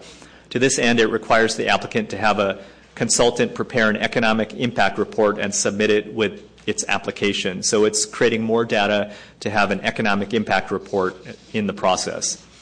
Number four, it expands the notice requirement. So this is about increasing neighborhood notice, neighborhood voice. It expands the notice requirement for formula retail applications, requiring an additional 10 days of notice for the Planning Commission hearing at which the application would be considered. Number five, and more, more data, because it's a data driven process. Create a way to measure the concentration of formula retail in a neighborhood that takes into account district wide concentration as well as the concentration in close proximity to the, the proposed chain store business. Number six, it creates a more consistent and efficient way to deal with situations where a formula retail business is replacing an existing formula retail business. So it's about more efficiency in the process. Number seven, it will expand formula retail controls to the mid market district. That's Supervisor Jane Kim's district. Number eight, it will maintain the number of outlets that are required to be defined as a chain store or formula retail at 11, so it's not allowing it to expand to 19. Number nine, in addition, I intend to create a working group with others that have been working in our process that will be convened by my office with the planning staff to closely evaluate the issues raised by formula retail subsidiaries. So these are um, chain stores that are owned by a bigger formula retail entity. This group will meet regularly with the planning department, staff, and representatives from the city attorney's office to develop legally viable recommendations for how to deal with an increasing number of formula retail subsidiaries and spin offs in our city. The amendments that I have kind of before us, I'm going to give a couple of arguments for, um, but I think a key one is keeping the threshold of our definition of what a formula retail um, entity is at 11 and not to allow it to expand to 19. I don't believe that it's necessary or wise to increase the threshold number, um, and many of our coalition that we have worked with um, for several years also feel very strongly about this. Um, the will of San Francisco's voters, as expressed through Prop G in 2006, established this number at 11, and we believe there's not a valid reason to change it. Um, though I do Though I don't want to increase the threshold number, I'm interested in looking at other mechanisms to um, consider the smaller chains that exist in our city, especially the locally um, run and independent ones. Um, our proposal is to um, work um, with similar stakeholders to um, utilize the, I think it's called the Small Business Priority Processing Pilot Program, or SB4P. I was thinking Pence, Posey, Pablo, and Petit as a four Ps, but this one is a Small Business Commission created one that helps to create a, a streamlined process for small chains. Um, it's really trying to be sensitive to those independent and smaller chains that exist in our city that are between like 12 and 19 um, stores. Um, so um, this SB4P um, would look at those chains that are between 12 and 20 outlets and it would allow them to move more efficiently through the CU process. And this approach has the benefit of keeping the existing threshold for defining formula retailers at 11 while providing a faster track for these smaller chains that many would like to see helped, including my office as well. If a small chain qualifies and goes through this required, um, or goes through, if a small chain qualifies and goes through a required community meeting without triggering objections, it would be placed on the Planning Commission's consent calendar, speeding up the process significantly for those smaller chains. However, if there are any objections that um, the smaller chain would trigger a full blown CU hearing. So there could be objections raised by a community, so it could raise, uh, raise it to a full CU hearing as well. So this is not part of the ordinance before us, but I intend to explore this idea with the, um, with the support of the Planning Commission and the Planning Department staff, in my opinion. Um, towards the end of last week, I wanted to say there's been a lot of negotiation and discussion on the legislation um, and with dialogue with stakeholders, um, OEWD and Todd Rufo and um, and the mayor's office, also planning department staff and Supervisor Wiener's office. Um, I'm really pleased that we've we've um, achieved a series of agreements so that we can move forward with one measure as opposed to two today. Um, and these areas where there were differences, now we kind of are combined with one common um, ordinance moving forward. And um, as a primary sponsor of the Um, the Board of Supervisors measure, I'll be moving that I become the primary sponsor of the Planning Commission's ordinance and that we incorporate the following amendments. It's just three of them. Number one, it's we're changing the threshold of establishments needed to be defined as a formula retailer from 19 back to 11, so it's keeping it at 11. Number two, we remove a specific use. We remove the business and professional services use from the list of proposed new uses to be included in the definition of formula retail. Um, Supervisor Wiener's implemented a zoning based approach for dealing with these sorts of um, office type uses, um, financial services, and other types that I would like to see implemented on a citywide basis and would result in a similar outcome as subjecting them to a conditional use process. And I think many of these types of businesses could easily go on second floors and not on the ground floor storefront type use. Number three, modify the, economic impact requirement um, in the planning proposal by dropping the square footage threshold from 50,000 square feet to 20,000 square feet. And let me give the rationale for that. After reviewing the data from the planning department, um, we agreed that setting a threshold at 50,000 square foot feet was simply too high. There are very few um, big box stores of that size, and it did not reflect the size of a large formula retail projects that we have been coming or that have been coming into the city in the last few years. At 20,000 square feet, though, we would be able to capture the larger, more economically impactful projects as well. Um, with that, I wanted to ask if colleagues have any comments, um, but especially to thank Supervisors Wiener and Cohen and my other colleagues, but especially AnMarie Rodgers and Kanishka Burns and um, Director John Rahaim for their, their great work on this. So um, if colleagues have comments, I wanted to then invite Kanishka Burns up to walk us in greater detail through the process. Uh, uh, thank you. I do have a few comments. So, uh, first of all, Supervisor Mar, I want to thank you and your office for helping to navigate this process. And I, I, was a little concerned for a while that we were going to have these two warring uh, versions and just have uh, end up possibly even having two versions at the board. And uh, this is an issue that's eminently uh, resolvable, and I think that uh, uh, that we're moving firmly in that direction. So I appreciate your um, willingness to work with the department and with all the stakeholders on all sides of the issue to try to come up with a consensus piece of legislation. I also want to acknowledge, Andres Power and my office, who's spent an enormous amount of time over the last uh, week uh, trying to uh, really uh, help move us in that direction. so I want to thank him for that. Um, you know, the, I, you know the, I, think there is a, a, pretty broad consensus in San Francisco, and the voters certainly showed it in passing Prop G that uh, we want to make sure that we preserve the integrity and the character of our neighborhoods, and that while uh, uh, formula retail certainly serves a role in our city, and there are certain kinds of services that really these days only exist through formula retail, we want to make sure that we have the right balance in our neighborhoods, and we know that when you have too much of anything, including formula retail in a neighborhood, uh, it can really uh, affect uh, the uniqueness and the character of the neighborhood. Uh, and so uh, it's important that we have a strong process around formula retail. I supported Prop G. Uh, and I support uh, having our conditional use process uh, for formula retail so that the community can weigh in. I know in my district we have had um, quite a number of instances where formula retail has sought to go in, particularly in the Castro Upper Market neighborhood, and I think it's shown that the process has worked. There have been formula retail proposals that have gone in with almost no opposition because there was proper outreach and it uh, and, and people in the community thought that the, whether it was Levi's on Castro Street or uh, CVS that went into the, the old Tower Records massive uh, location that people were concerned was going to stay vacant forever, it's had a lot of community support.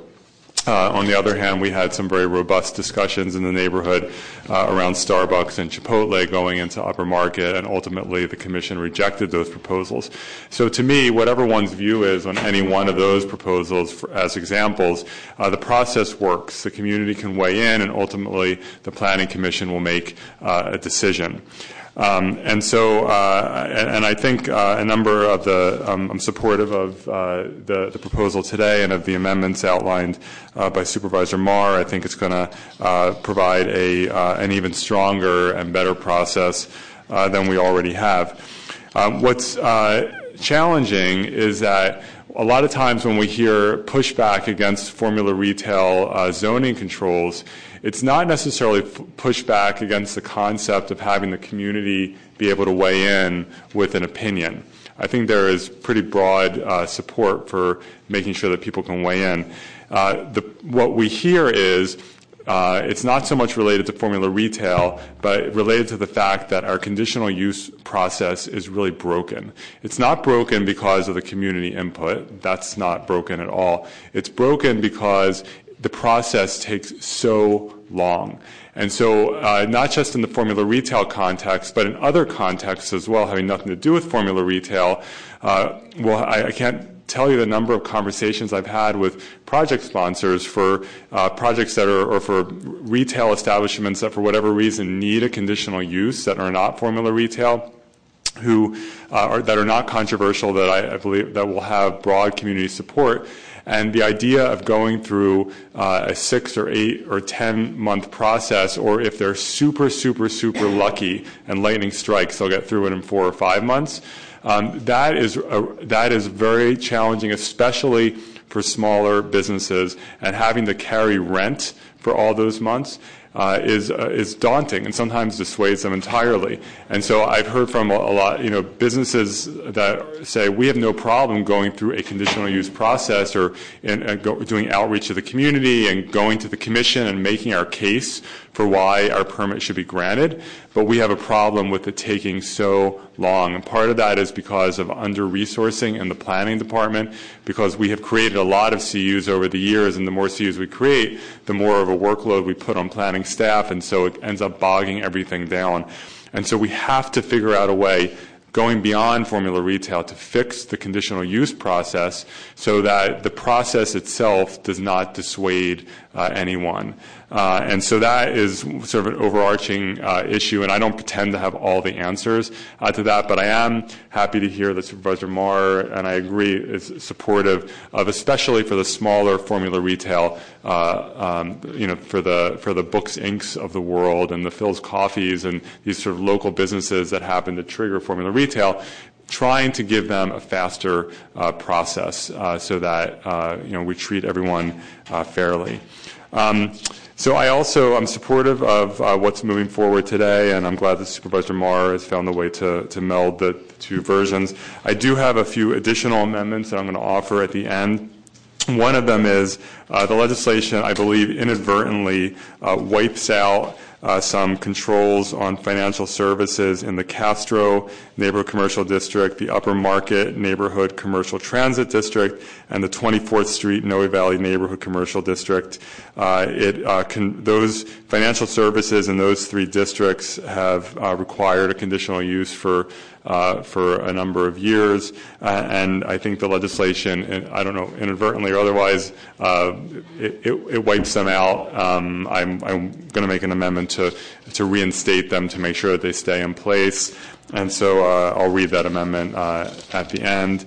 Um, I also would like to make a um, the, the legislation currently has no grandfathering provisions, so if uh, someone uh, submitted an application um, a year ago and is three days away today from getting their uh, permit, they would have to start over with a conditional use. And I don't think that that is particularly fair. And so I'll be offering an amendment that any permit application that's been filed as of this past Friday um, would be uh, grant that would not otherwise uh, uh, be qualified under the any expansion in this legislation would be um, grandfathered in. and then I also there are a few amendments um, that I that would require a re-referral to planning to the Planning Commission, and I do not want to trigger a re-referral to planning. And so I'm going to request that at the end of the hearing that we duplicate the file so that we can move forward with the legislation, make a few amendments that then gets re-referred to the Planning Commission, and we can go through a whole process there. Uh, and that would be to do uh, two things. Uh, first, uh, I had uh, I have we have interim controls in place in the Castro Street Neighborhood Commercial District uh, to try to prevent gaming uh, of the formula retail system. We had a project recently where they tried to change their name to pretend that they weren't formula retail after they had been determined to be formula retail. We put in place interim controls. Um, we want to make those uh, permanent. And also, apropos of what uh, Supervisor Mar mentioned regarding the second floor, um, there are certain kinds of uses, in my view, that even though we'll consider them uh, formula retail potentially on the ground floor, should not be considered formula retail if they are on the second floor, specifically financial services, limited financial services, and personal services. And we had this discussion, colleagues, you may recall, when uh, the bank legislation making banks formula retail were at this committee. Um, for those kinds of uh, more office kinds of uses or gyms or whatever it might be, um, there's an argument that they make sense on the second uh, floor. And so if you have, for example, a financial service uh, business that wants to go in and they have a choice between being formula retail and getting a conditional use for a ground floor or they can just go onto the second floor, we should be encouraging them to go onto the second floor. And so in this duplicated version, uh, I'd like to include an, amend- an amendment um, stating that they would not be formula retail if they're on the second floor. Uh, and so I'll do that at the end. And again, I want to thank you, Supervisor Mar, for your work on this issue. Yeah, I forgot to mention too, and I, I thank uh, Victoria Wong, um, Andrea Ruiz-Esquide, and others from the City Attorney's Office for their hard work on this as well. And I have a minor amendment to add to read into the record at the end as well. And I neglected to mention that besides the strong neighborhood and small business coalition, um, I wanted to thank the Chamber of Commerce and others for meeting with my office and giving great recommendations as well that we did our best to in- integrate into the legislation as well. So, um, okay. Chair Wiener, can we have um, Kanishka Burns from Planning? Oh, but I, maybe. Supervisor Cohen has something to add. Um, Supervisor Cohen? Yeah, I actually do just have a couple remarks. Just want to say, um, just to acknowledge the work that the Planning Department, the Planning Commission, um, and Supervisor Mars coming together for a good, solid piece of legislation.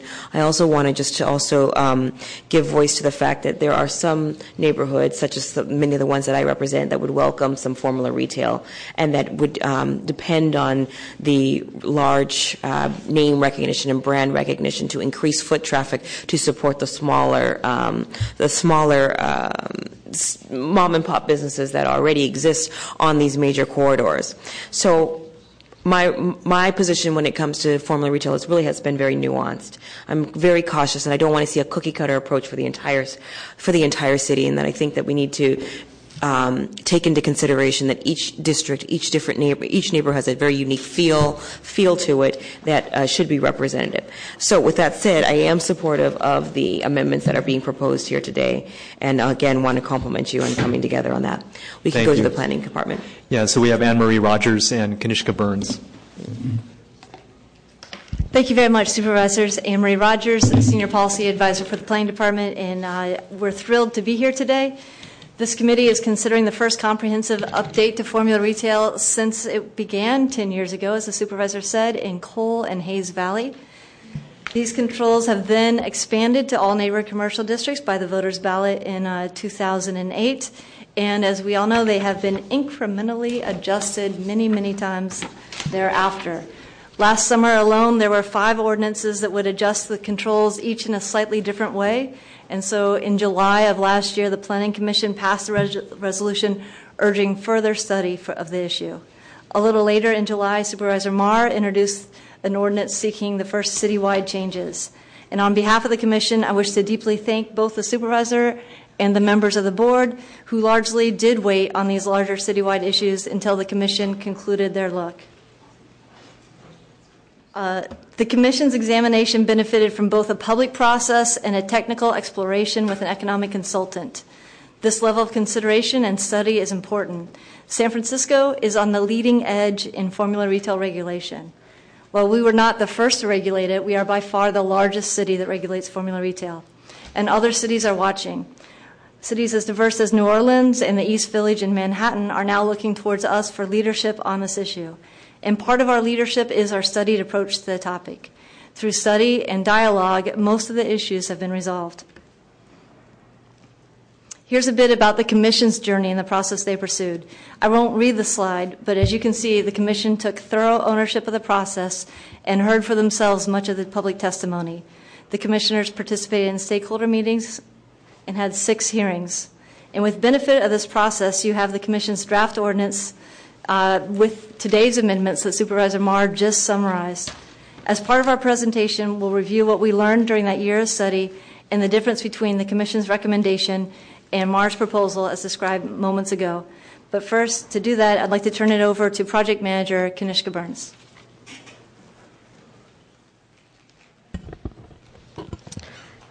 Good afternoon, Chair Wiener and supervisors. I'm Kanishka Burns, Planning Department staff. I'm going to take you through the highlights of the formula retail study and compare and contrast the Planning Commission recommendations to Supervisor Mar's current proposal. Um, first, let's talk about some highlights from our year long study, which we conducted in partnership with OEWD. Before we started our study, we didn't even know how much retail existed in San Francisco. Our study found that formula retail accounts for approximately 12% of all city retailers, compared to the national rate of 32%. Formula retail is most highly concentrated in places that do not have controls in place and in neighborhood commercial shopping centers. In areas without controls, formula retail accounts for 25% of retail establishments compared to 10% of retail in areas with controls. Formula Retail occupies an estimated 31% of the city's retail square footage. As you can imagine, it's most highly concentrated in downtown, Soma, and the northeastern waterfront, where new formula retail is permitted without a CU. The prevalence of formula retail varies significantly by business type. 84% of financial services are formula retail compared to 11% of all restaurants. Formula retail has a role to play in our neighborhoods, but also comes with some potential drawbacks. Our proposal is designed to balance the benefits and drawbacks to provide the greatest public good. A concern we often hear is that formula retailers drive commercial rents up. We found that formula retail CU activity is strongly correlated with the larger economic cycles, with most of the applications occurring before or after the recession. Formula retailers often have the resources to improve storefronts with challenging physical conditions and can serve as anchors in revitalizing neighborhoods. However, they can also be challenging to involve in merchant and community organizing and outreach. These factors are important to remember as we consider neighborhoods that are in need of investment and revitalization.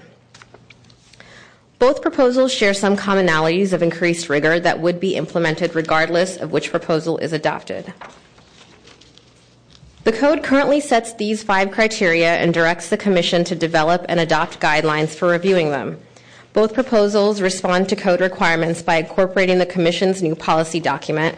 We have a Commission guide for formula retail, which I have copies for you as well. First, it strengthens the existing conditional use review process by providing guidance to staff and the public on how formula retail applications will be evaluated. And second, it provides performance based design guidelines to ensure that approved projects are aesthetically compatible with the neighborhood. The Commission Guide will provide additional guidance to staff looking at the criteria as it applies to concentration, characterization, and context of a district. Evaluations will include discussions of massing, use size, retail and demographic trends, and any unique characteristics. The second component of the Commission Guide provides the performance based design review guidelines. These guidelines cover signage, which should be minimized, and storefront transparency, which should be maximized. It will also cover storefront design, which should be contextual and compatible, and it would establish pedestrian friendly design guidelines.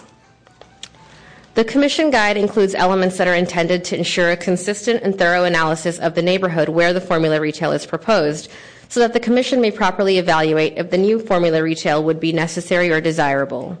These elements include holistic evaluation of the district and the vicinity, performance based design review guidelines, a definition of daily needs serving uses, and articulates methodology for calculating concentration and use mixes. Both proposals include adoption of permanent controls on Central Market, codifying Supervisor Kim's interim formula retail controls for uses facing Market Street.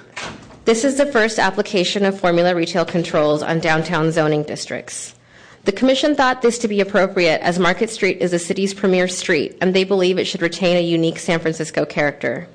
Since 2011, there have been over 5,500 units in development and 40 development projects in the pipeline. With this intense level of development on the horizon, this is the ideal time to apply formula retail controls and consciously guide the development of Central Market's character. Again, on behalf of the Commission, staff appreciates the close coordination with Supervisor Mar. The remaining differences are few and can be quickly described. This is a comparison of the two proposals. The number the Planning Commission recommends changing the threshold to 19 locations, while the supervisor would keep the number at 11. Both would count international locations towards the threshold. The Commission would keep the noticing as it currently is, consistent with all CUs. Supervisor Mar would expand the formula retail CU notice to 30 days. Uh, the Commission ties the report requirements for the economic impact study to our existing large scale retail CU process, while Supervisor Mar's proposal includes uh, the threshold of 20,000 square feet. We'll delve deeper into these differences in a few moments. For upper market, the Commission currently has a policy requiring staff disapproval for new formula retail if the concentration of existing formula retail is at 20% or above. The supervisor would codify this requirement for the upper market NCT only. The Commission policy is already being implemented, and they don't believe it is appropriate to codify a mandatory staff recommendation without regard to factors beyond a quantitative threshold. While both proposals would now have the same content for an economic study, there are differences about when a proposed store should be required to do the study. The last four elements are now aligned as described by Supervisor Mar today. Just to give you an idea of the types of businesses that we're both proposing to regulate as formula retail, fringe financial, which are check cashing establishments, tobacco paraphernalia, and massage, these uses are generally considered nuisance uses, and we don't anticipate seeing many formula retail CUs for these. We're both also proposing to regulate limited financial, which are ATMs located at the street front, and personal services, including gyms, instructional services, and hair and nail salons. The commission proposal would also include business and professional services like H&R Block, the UPS store, Coldwell Banker, and State Farm, which are not being included in the proposal the supervisor described today. And now the economic impact study. Our economics consultants reviewed the pending economic impact study proposals and provided feedback on best practices. First, the size of the business. A business with fewer than 100,000 square feet is unlikely to have a significant measurable citywide impact. Smaller retail projects can be measured in the three ways proposed by the Commission and the Supervisor, with the caveat that the impact on the city's public revenue will be harder to reliably predict with smaller stores. A leakage study, which is an unmet demand for a proposed business, can be estimated, but the amount of demand a new business will capture cannot be predicted. This is why opening a new business is a gamble. Studies of these impacts should be qualitative as well as quantitative. Um, with the employment analysis, since the impact on existing stores cannot be predicted, the proposed study would discuss added employment and whether the new store would pay employees a living wage. The cost for all of this is significant, estimated to be between 20 and $30,000. A final word on economic impact studies. While they do provide a value to staff and decision makers, they are both an art and a science. As such, their importance should not be overvalued nor replace community impact. Numbers can be manipulated and become less reliable when the threshold is lowered. We urge policymakers to keep in mind that the existing CU process requires review of quantitative and qualitative measures, not overly dependent on economic studies. With an idea of what constitutes best practices, let's dive into the differences between the two economic impact requirements, which really hinges on the threshold for requiring the report. Under today's controls, the code requires that CUs for large retail uses consider parking, active street frontage, traffic impacts, and some employment related impacts. The Commission proposed requiring additional economic impact studies for large scale retail uses over 50,000 square feet in size in most districts, whether or not they're a formula retail use, and exempted grocery stores from this requirement. Both proposals would require three new studies with a variable trade area to be determined by the use. The three studies include the store's new employment numbers and living wage considerations, itemization of new public revenue and public service needs created, and provide both a quantitative and qualitative leakage study to help decision makers understand both unmet demand and how this may affect the neighborhood. Supervisor Mar's proposal requires these studies at a lower threshold of 20,000 square feet and exempts grocery stores. Requiring the EIS at an even smaller scale of business will essentially require an entirely new layer of process and costs for new uses, similar to how new construction projects go through significant environmental review. It's important to remember that the Commission's discretionary review of formula retail is largely working today. Under the package before this committee, qualitative impacts, which may be the most important factor, would already be assessed. The formula retail CU will include consideration of the existing vacancy rates within the district, the availability of similar retail uses, the existing mix of neighborhood serving retail versus city serving uses. Given the threshold number of 20,000 square feet Supervisor Mar described today, based on a sampling of over 70 cases since 2005, approximately 10% of past formula retail CU applications would have been subject to the economic impact study requirement. Thank you for your time and attention. On behalf of the department, we'd like to again thank Supervisor Mar and the members of the board for taking the time to allow us a thoughtful update to San Francisco's formula retail controls. We're happy to answer questions. Thank you. Okay, um, Supervisor Mar, are there any additional presentations, or should we move to public comment? Should move to public comment. Okay, uh, so we will now open public comment. Public comment will be two minutes. I will call uh, a group of cards at the time. I'm going to ask that people um, only speak once I've called uh, your uh, card. Uh, and uh, we went through this with short-term rentals, and uh, it's always it's, it's, always nice when people just wait until we call your card. So we thank you for your patience. Uh, Dee Dee Workman, Paul Weber, Samantha Higgins, Mika Brown, Pierce, no last name, Jasmine Gregory, Connie Ford, Michelle Lim, Ann Natunowitz. Vicky Sadowski, and Paul Wermer. Thank you. Good afternoon, supervisors. I'm Dee Dee Workman from the Chamber of Commerce. Uh, first of all, I want to thank all of you who worked on um, putting together these two very complex pieces of, of uh, legislation together into one. I know that took a tremendous amount of hard work uh, and give and take, and we recognize that. We really appreciate it. We haven't seen it, however, so I don't. I know the devil's in the details, um, and I, can only uh, respond to what I've heard today, but I haven't actually seen the legislation. One, moment. Um, could you stop the clock for a second, Ms. Ausberry? If I could just ask her if people have side conversations to take them outside uh, so that we can um, hear what the speakers have to say. Thank you. I've lost a couple of seconds. I've just noticed, so I hope that you'll um, let me give them back, to me. Okay.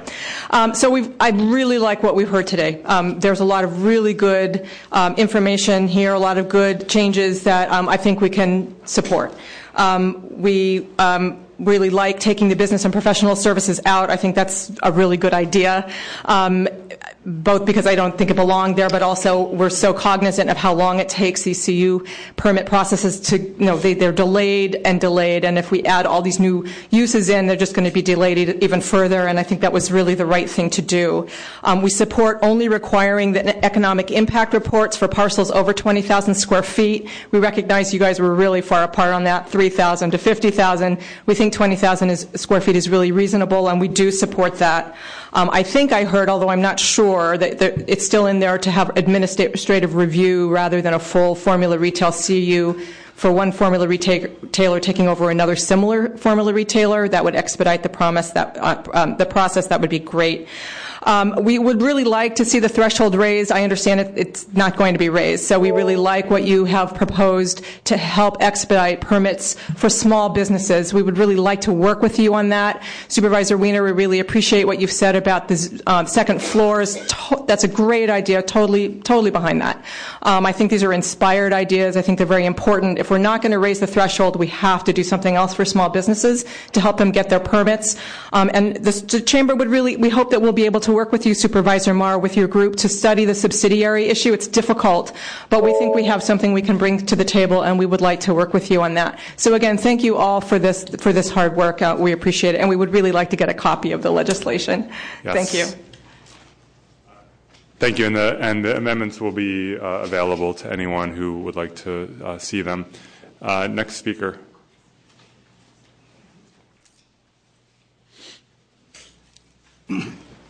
Good afternoon. My name is Paul Weber. I'm here on behalf of Telegraph Hill dwellers. Excuse me, I'm getting more cold. Um, thank you very much for all of your efforts in coalescing this whole project. Uh, we're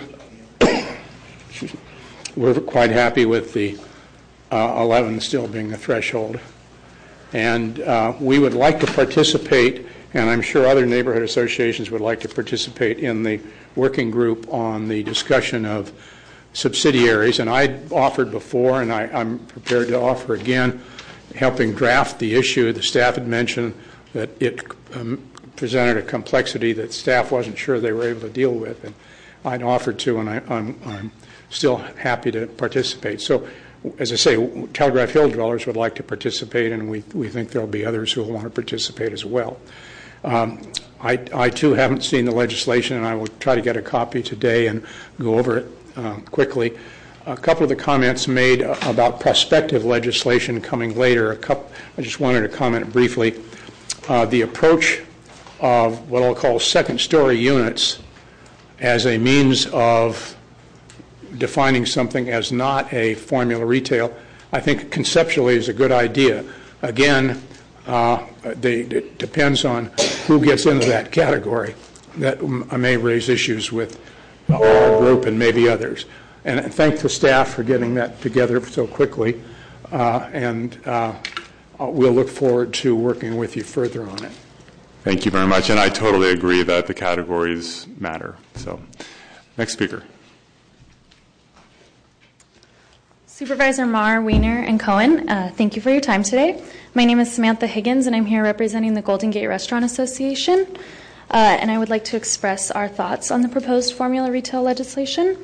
Um, we, along with the Chamber, support the threshold to be raised to 19.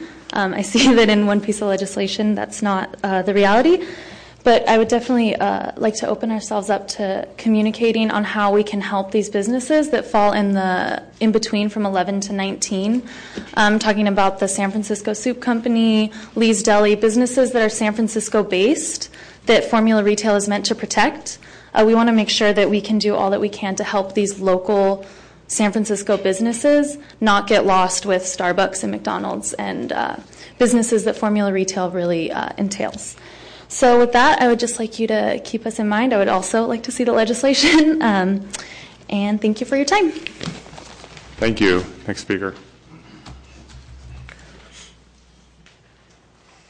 Chair Wiener, Supervisors Cohen and Mar, um, Connie Ford from Jobs with Justice Coalition celebrating our fourth year anniversary in a couple of weeks, comprised of labor unions and community groups coming together to work together to um, continue the process of making San Francisco the city that we all know and love. We really appreciate Supervisor Mar your hard, hard work in this. We know that you also worked with a large coalition in this effort, and it takes a lot of stick-to-itness, and we appreciate the work, and we in Jobs with Justice support uh, this, this compromise legislation. Um, one of the things that we've been talking about a lot in Jobs with Justice has to do with that balance of um, honoring the, vital fabric of our city with the small businesses and um, the uniqueness that we have on every street that we live in, whether it's Fillmore, whether it's on Third Street, whether it's, it's Union Street,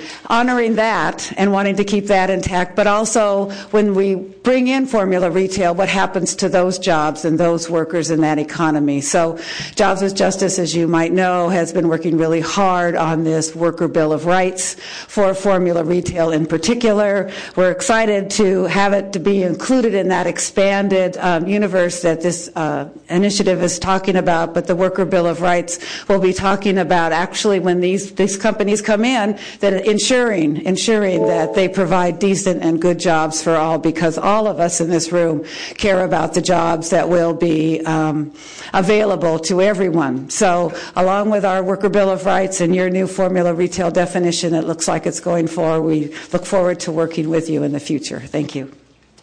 Thank you very much. Next speaker. Chair Wiener, Supervisor Morris, Supervisor, Supervisor Cohen. My name is Michelle Lim, I'm also from Jobs with Justice, and um, we're here to support Supervisor Mar's um, ordinance and um, the updated language. And in addition to what Connie said, we support workers' rights um, for formula retail that if a business wants to come into San Francisco, they should also have higher standards um, to protect San Franciscans who are working um, in these industries. So we just stand in support of the legislation. Thank you very much. Mr. Wermer. Good afternoon again, supervisors. I must say it's extremely disappointing that I don't have to go through my long list of carefully crafted points. uh, I'd really like to thank uh, Supervisor Mar and his office and planning staff for a really great job of outreach, listening, and crafting.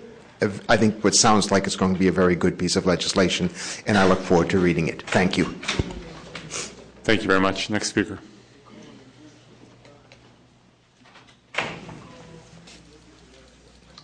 Good afternoon. I'm Karima Pierce. Um, I'm here for on behalf of myself and the youth. I feel like we need the commercial stores for the youth to build resumes, to have job experience. Um, it's hard. It's already hard enough for us to get jobs. So if we could keep the commercial stores that we have in San Francisco and even get some more, so that we're out of trouble and that we could build our resumes and have careers somewhere else, um, I do appreciate it. So thank you. Thank you very much. Next speaker.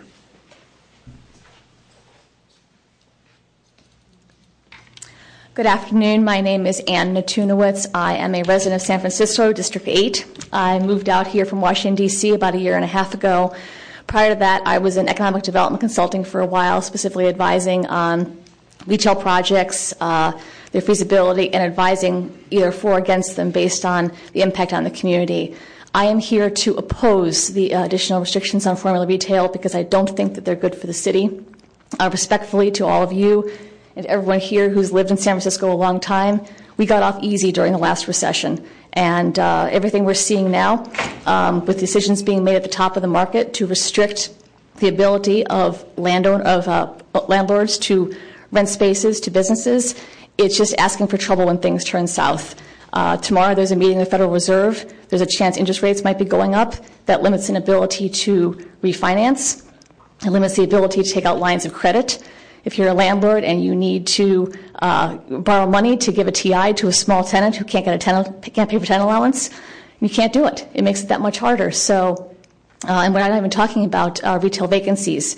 All the research that we're seeing from 2015 store projections are that we've hit a plateau in the cycle, and retail um, store closings are actually starting to increase for the first time in several years. This is both small businesses as well as large businesses. This is a this is San Francisco won't be immune. We're part of a global economy. So I would implore you as you think about this to keep in mind that everything you're doing here has a long-term impact for the city and this doesn't look good. So thank you. Thank you very much. Next speaker.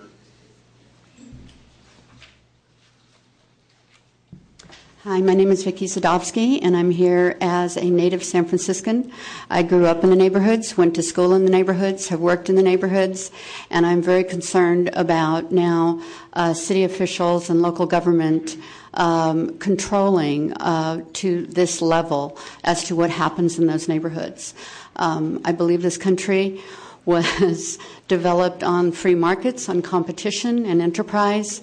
Uh, I think the neighborhoods and the, the people that own the real estate, uh, the people that work there and live there, are the best uh, decision makers. As to that, um, those kind of decisions, every neighborhood is different. I believe a lot of the neighborhoods will be greatly harmed by the inability to have some of the stronger and so called formula retail. I think the formula retail definition is too broad. There's a big difference between a store having 11 stores nationwide is, is nothing in comparison to, um, you know, Target or Walgreens or 7-Eleven or anything like that. So I, I think it'll be hard to manage. Um, I don't think the management of uh, rent control has been done very well. I think it's abused, and I think commercial rent control is what this is talking about. Thank you. Thank you. Next speaker.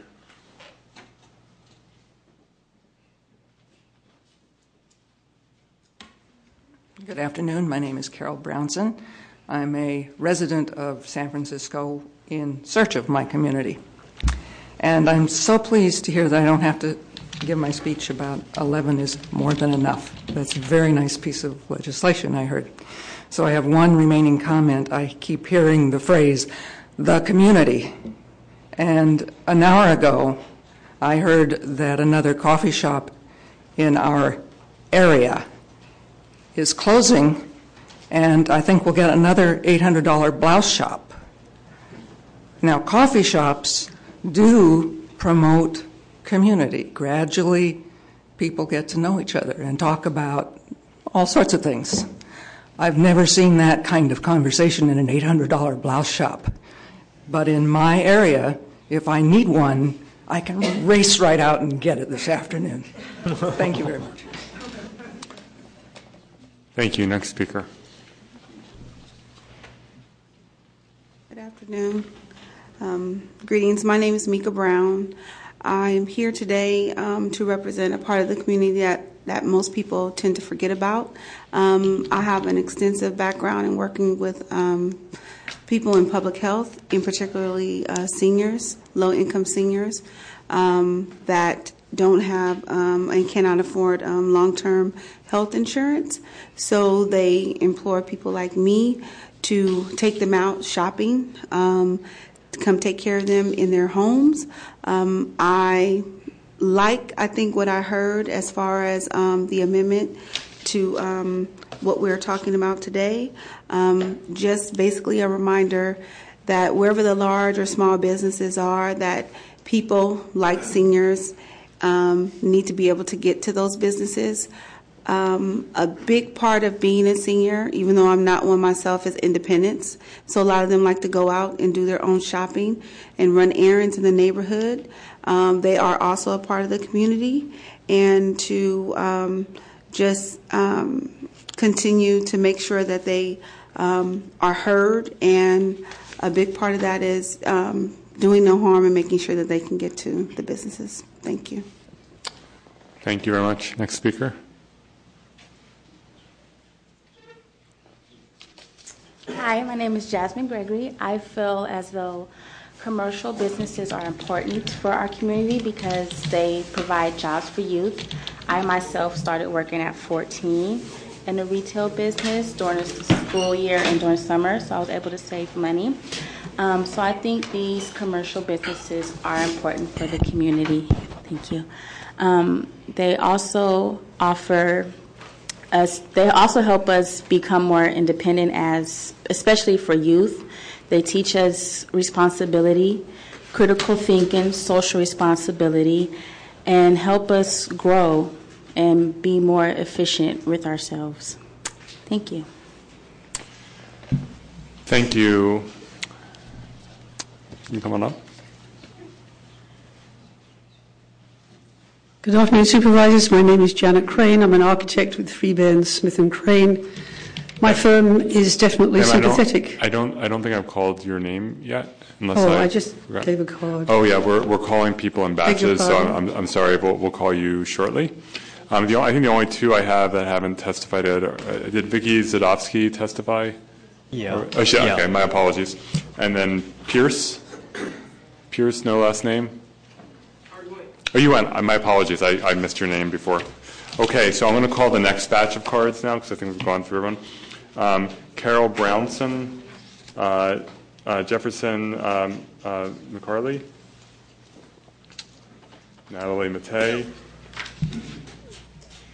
Sarah Brett, I believe, uh, Pamela Mendelson, Susan Jordan, Hans Hansen, Matthew Holmes, Samantha Zeger, Jay Fandel, Emerson Chin, Mei Ju, and Ann Yue. And Zin Yi Lei, and Lily Lee, and Stephen Cornell. Uh, I have more, more to go. Yeah.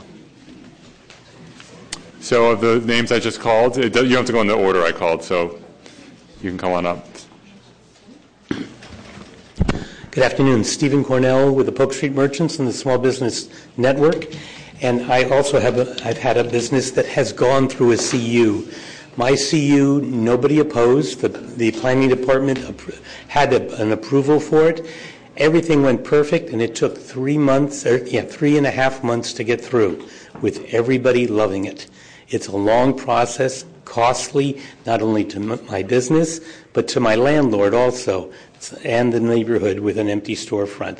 It, so we really want to emphasize the idea of let's get this CU process under control. It's not fair to anybody, big, big businesses, small businesses, landlords, or anybody.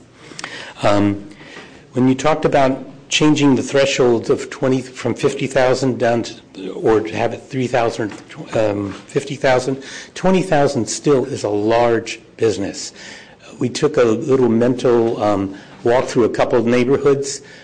most businesses are way under 10,000 square feet. The average Walgreens store in San Francisco is about 8,000 square foot, to give you an idea. So maybe something in the neighborhood of 10,000 square foot would be more reasonable in some neighborhoods. The other thing I'd like to mention is we had two pieces of legislation today. It's now been combined to one piece of legislation, and there's nothing written on it. It's very hard to comment on all the details. And of course, the devil is in the details for us to speak on something like that, and this is our only opportunity. It'd be nice if we could have something earlier, even though things are being moved around. Thank you. Thank you. Next speaker.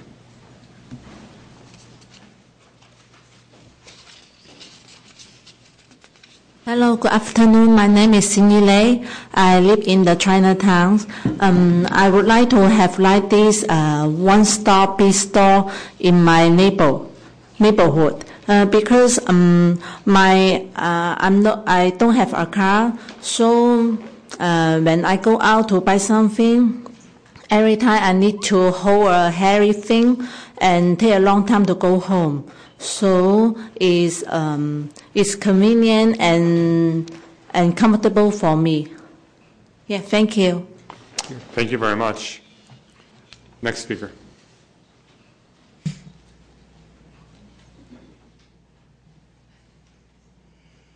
Um, thank you for Supervisor uh, listen to our voice. Uh, my name is Mei Jiu. I'm here as an uh, interpreter for my friend Lily. She lives in Chinatown.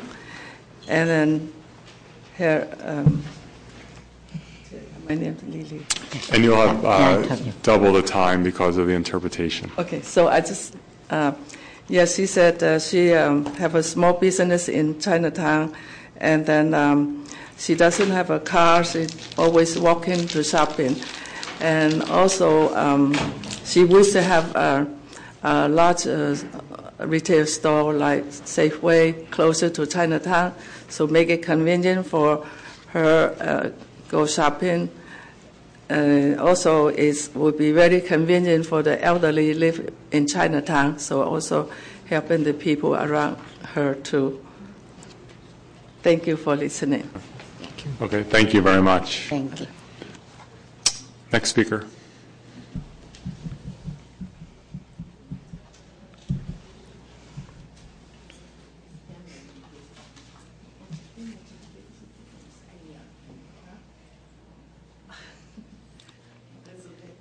I live in Daly City, and so um, Daly City, I believe that there's a lot of spaces to build big store, and also, um, you know, uh, people live in Daly City. Uh, more people own a car in Daly City, so that way uh, it would be nice to have a big supermarket and also some other kind of retail store in in uh, Daly City too, to make the city more uh, prosperity and more people have a job, and um, so it's also convenient for the people live in Daly City. Thank you. Thank you very much. Next speaker. Supervisor, my name is Ann Yui. I enjoy and appreciate the convenience of shopping in a one-stop big store where there are plenty of items and more choices. People will like to spend more money there and buy a lot of different products. Big stores have more resources to maintain their space in a way that is convenient and healthy and comfortable, especially for seniors and mothers with babies. A big store provides the city with a bigger tax base and more employment opportunities. I would like to see a large department local labor store which are easy to go to. Thank you. Thank you very much, Mr. McCarley. Good afternoon. If I had more time, I'd probably spend more time thanking you for all the work that you've done on this. Uh, it's going to be a huge help, and I think we're moving in the right direction. My name is Jefferson McCarley. I'm a merchant in the Valencia corridor, and I am the vice president of the Valencia Merchants Association. Um, we've been ground zero for uh, in this battle against formula retail for the past uh, year or so. We're not really happy about the increase to 19. Um, it sounds a lot like a chain store. Um, we have 19 stores. But our biggest concern, the, what I want to share with you is, uh, and I haven't heard it, any mention of it today, is the ambiguity around parent companies. Um, this is really concerning for us. If Jack Spade has 10 stores and Kate Spade has 200 stores, and the owner of Kate Spade has Fifth and Pacific has 500 stores, um, it sounds like we haven't made any progress in, in that area and that we will have to leave our businesses, as I've done now, um, to fight this battle, to spend countless hours and thousands of dollars to keep our neighborhood free of chain stores. So we would love to see some language that specifies that, chain, that parent companies do count. Um, this is the first I've heard of the second floor uh, issue, and I imagine that um, some of the merchants will be concerned about uh, chain stores going in on the second floor. Um, I guess I, I, need more details, but um, it's concerning to think that a Starbucks could go over a ritual coffee.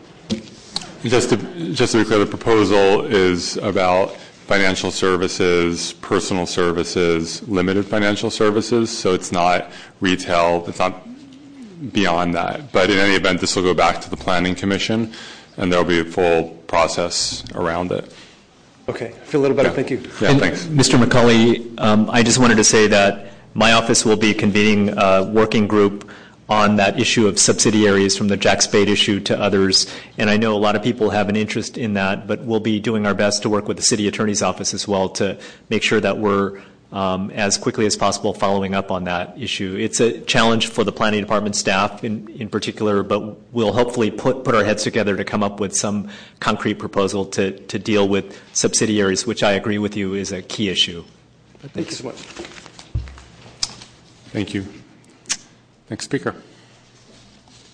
Good afternoon. I'm Natalie Matei, Real Estate Manager with Safeway, and I'd like to thank everybody that's been involved in pulling all of this together as there have been um, multiple changes, and I haven't seen the final, the draft, and there are amendments on the floor. I just wanted to call two items to everyone's attention for perhaps more discussion. One is on the personal services.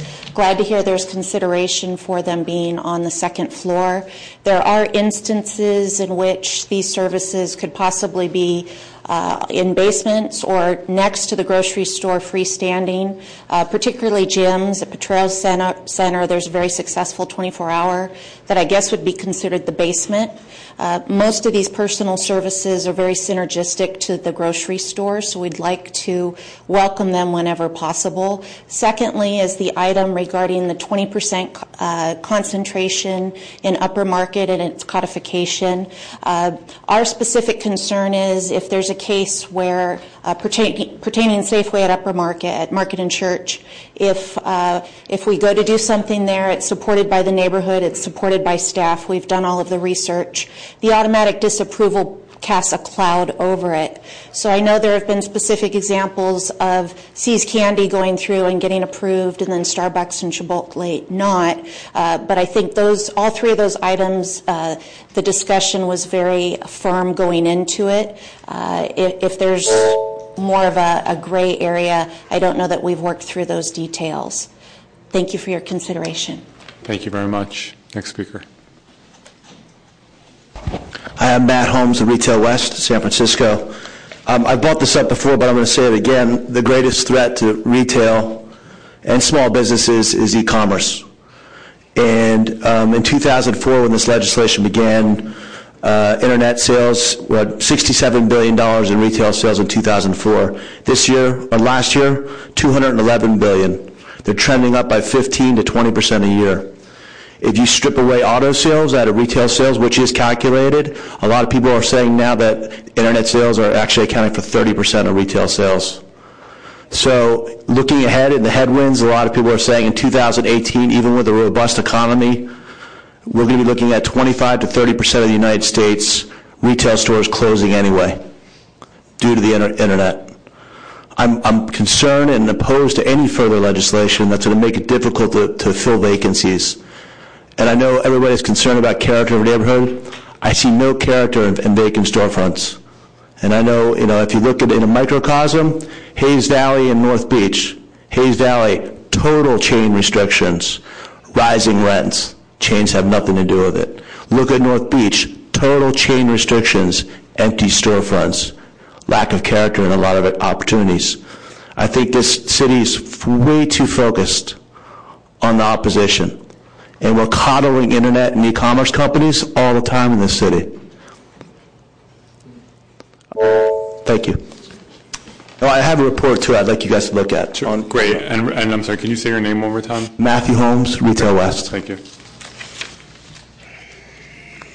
Next speaker. Hi, my name is Sarah Brad. I'm sorry, Sarah, just to interrupt you for a second. Matthew Holmes, what is Retail West? We're a retail firm based in San Francisco. A retail firm based in San Francisco. Thank you. We, we invest and own retail businesses and do brokerage for all, all retail businesses. Okay, thank you. I'm sorry to interrupt you. No worries. We'll reset your time. No worries. Um, I'm Sarah Brett. I live and work um, in San Francisco. I do um, uh, retail leasing for tenants here in San Francisco. We represent a number of tenants such as Roam Burger, Aldea Home, Just Jules, Verve Coffee. Um, and I just wanted to point out three quick points on a tenant perspective. My tenants couldn't be here today because they are working. Um, um, number one, I met with a tenant on 16th Street. I'm not going to um, name his name, but he is a local tenant, and he was still talking about the whole Jack Spade situation on 16th Street. And I would just like um, everyone to know that they have no offers on the space, and both storefronts are still vacant, and he feels that he's struggling in business because of it. Um, number two, I have some tenants on Hayes Valley, um, in Hayes Valley, that want to sell their lease. Um, they have asked me to go out to Formula Retail tenants to lease their space, and I've told them that this is not possible because of the restrictions. And finally, in touring some of the local tenants, they do want to go on streets such as Chestnut and Union Street because they want to be next to Mac, Apple, Sephora. And that's all. Thanks. Thank you very much. Next speaker. Hi, I'm Samantha Zieger. Thanks for having me. Um, I'm born and raised in San Francisco. I also represent both landlords and tenants, local, regional, and national, um, in the area. And a lot of our clients have, you know, been fluctuating businesses throughout the years, and most of them we've seen close are not because a formula retail operator moved in next door, but because of medical issues, family issues, and most devastatingly, the circumstances around the economic downturn and changes in social and technological. Um, and these downturn and changes have created a lot of instability in our neighborhood retail, creating large vacancies, reduced foot traffic, and it's really in our best interest to have a healthy mix of national and local uh, retailers as the national create national chains create stability in these tough times because they bring the foot traffic and that drives business to the smaller local retailers. And it's you know important to note that if people were flocking to these coffee shops they wouldn't be closing because they would be doing enough business to support um, we're also experiencing a large surge in the population with all this new residential development, and unfortunately, a lot of the vacancies in the mid market area and upper market areas are where this new growth is taking place.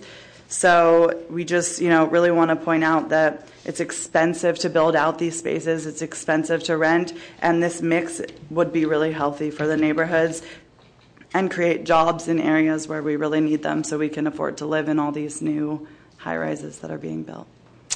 Thank you very much. You. Next speaker. Ms. Mendelson. Good afternoon, supervisors. My name is Pamela Mendelson, and I've lived in San Francisco since 1976. You cannot artificially protect locals by keeping international brands out of San Francisco. Consumers ultimately make a decision where they're going to shop. You're going to force people to shop in other cities and on the internet. Retail real estate is my business. I speak with retailers 24 7 and work with local moms and pops to international tenants. I'm well known in many neighborhoods by tenants. I've been doing this a long time and I understand retail and retail trends as well as anyone in this room. For anyone that thinks the CUP process is a streamlined process, they're wrong. And anyone that thinks international retailers would be willing to go through this process, you're also wrong. The process is very expensive, it's time consuming, and there's no guarantees for anyone. Anyone that thinks that there's enough qualified moms and pops to fill the neighborhoods doesn't understand retail or retail trends. The whole process is backwards. I'm not sure how anyone that has 11 stores in another country is not unique to San Francisco. I'm struggling to find logic in the, in the restriction of international brands. Just within the last few weeks, the following tenants were advised to bypass San Francisco by consultants because of our pending international rules, because it's costly and it's uncertain. Tom's, Moleskine, Taschen, Bonobos, Malia Mills, and Fjällräven. None are exactly household names in San Francisco, California, or the U.S. Yet young people that know these brands would shop in these stores. They're small stores and a fraction of the size of Uniqlo. Uniqlo would never consider opening in one of our small neighborhoods.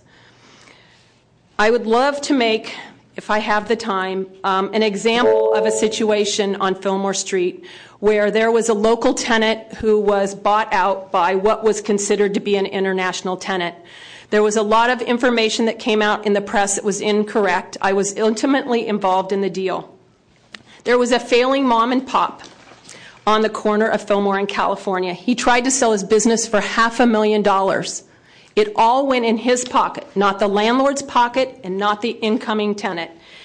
He was behind in his rent. The landlord had already given him a rent reduction. He had multiple violations on his building. In fact, there's a lawsuit going on now for someone who fell down the stairs, hit his head on an exposed beam, headed to an illegal bathroom.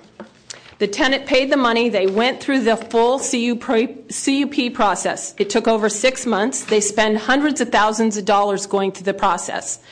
They paid almost a year's rent during the process. They then invested a million dollars into the space. It's a beautiful space.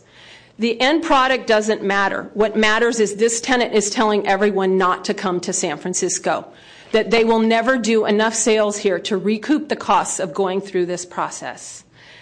I'm just afraid we're going to drive our customers, our consumers, and these tenants to another city. I don't think that they're going to come to San Francisco, and I'm worried about our city. I'm going to leave some pictures of the sort of before and after for you, of what it looked like before and after. Thank you so much. Thank you. Next speaker. My name is Hans Hansen. I'm president of Starboard Commercial Real Estate, and we specialize in small independent firms. I'm also a local San Franciscan born and raised in the Sunset District, and I'm now old enough to remember when there was five grocery stores within three blocks between 32nd and 28th Avenue. Things have changed in the in the Taraval Street area. I represent uh, several buildings right now in the Taraval area that has been vacant now for two or three years. I've also represented tenants that have been excited about potentially going there, but only to be told that the time frame necessary to get approvals takes six to nine months on average. The biggest issue facing retailers today is actually not the rent. It's the cost to actually build out the store and to conduct business there. Some of the things that are not been brought up in this meeting is the, the issues of added costs related to a lot of regulatory issues that have occurred. Number one, ADA compliance. Today, if you take a 1,500 square foot store, in order to build a bathroom, you're talking about $12,000. To put in flooring and lighting in a building on average is somewhere in the neighborhood of between 60 and $100 a square foot. These are real numbers that you can't get by. You add that on to a six to nine month period of time in order to get approvals. You have a landlord that is not getting rent. And what you have is you have a problem where nobody wants to take the risk. The other big issue is, is foot traffic. If you look at what's going on on Taraval Street right now, it's very similar to what you see in Union Street actually during the middle of the day. There's no traffic there. And if you don't have any traffic, you don't have any customers. What drives traffic is formula retail. If you look what happened in West Portal, when Starbucks went into an old Century 21 in the middle of West Portal, it created vibrancy and excitement in the neighborhood and therefore helped all the other retailers. The issue of formula retail and restrictions to 11 stores makes no sense to me at all because the reality is, is in order for a retailer to make it today against e-commerce, you have to have volume buying. If you don't, you have to charge $800, as that lady said, for a blouse. It does not work. I'm totally against formula retail restrictions at all. Let free market handle the decisions of who should make it or not. Thank you very much. Uh, before we call the next cards, let me just see, uh, and I apologize if I just missed your name and you've already testified. Carol Brownson, Susan Jordan, Jay Fandel, Emerson Chin. Are, any of those people here and have not testified?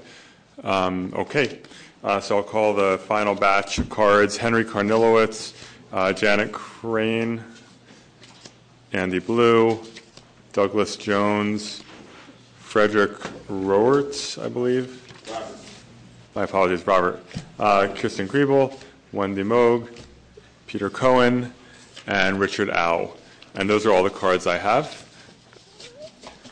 We have one more card. I'll read that one too. Oh, Eileen Dick. Um, okay, Mr. Karnilowicz. Good afternoon, Supervisor. Henry Karnilowicz, President of the San Francisco Council of District Merchant Associations. Um, in most of the areas, like particularly Fillmore, Hayes Valley, uh, and uh, a number of other ones who do want to keep the formula retail uh, in place.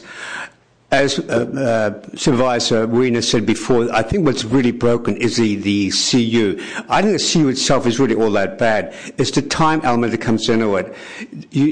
To get a plan or a sign today, it takes four to six months just to get a plan or a sign. Supervisor Wiener, it's not four months and you can get it done. Not anymore. However, when it came to housing with the single units, there's a plan and they were assigned to that, and they're getting that through, I believe, within about four weeks. That's how fast they can do it. That's what I've heard. So when you look at this whole process, I think that's what needs to be really tidied up. If we can make this process work faster, set aside a part of planning to do the CUs. The last thing I wanted to mention too is we need to go ahead and support our local formula retailers like Philz Coffee, uh, Books Inc, uh, the SF Soup Company. These folks are successful because they know what they're doing. They're good at what they're doing. And what they do is they also provide employment. So don't we want to help them? Don't we want to help them to move into another area if they can? I think it's really critical that we do that. So we should really support our small businesses that are born and raised over here. They're our kids. They're the ones who are making our community what they are. They're so special. We really need to look at that. So let's do something about the CU to make particularly those companies that are born and raised here. Thank you. Ms. Crane. Good afternoon, supervisors. My name is Janet Crane uh, with Freebairn Smith and Crane Architects. Um, our firm is sympathetic with the goals of formula retail, but any regulation that treats a store with 10 outlets the same as Starbucks has to have its uh, drawbacks. We typically work with tenants who are just over the edge of the 11 these days, somewhere between 11 and 20. And um, they're local people who've grown, they're a national company who wants to come into California, they're an international company that wants to try the West Coast names that most people would never have heard of. The process for these tenants is already excruciating, um, incredibly burdensome. CUs take months, there's a long appeal period after that, if all goes perfectly. Often these tenants have to pay rent in order to secure a space to go this during this period. And processing the CU just administratively outside of all of the costs of build out is many, many thousands and thousands of dollars. So tenants in these categories contribute greatly to the ambience and the variety of neighbourhood shopping. They're not a disease or a plague on the area. So I strongly disagree with any change in the current formula retail regulations. And if the, the sort of hysteria that drove this last round um, goes through, then I think it's absolutely essential to do something for the tenants in that next band to separate them from the Walgreens and the Starbucks, which started all this. So I support the notion of having a streamlined process for tenants with, say, you know, 11 to 20 or something like that. It's really, really important. Thank you. Thank you very much. Next speaker. Uh, good afternoon. Uh, my name is Frederick Roberts. I live in uh, District 5, and uh, I'm in support of uh, national retail stores in, uh, in my community because I think they create jobs, and I'm a senior, and I'm on a fixed income, and it would be awfully difficult for me to be getting around to get my food and other necessities that I need. So I'm in support of uh, national chains because I think they, they employ other people too. And San Francisco needs your employment, especially in District 5 uh, on Fillmore. Because uh, if it wasn't for like Safeway or national chains, I don't think there would be very much employment for people of color in, uh, in the Fillmore district. So uh, I'm in, I'm in, in support of uh, national chains in this area. And I want to thank you very much. Thank you very much for being here. Next speaker.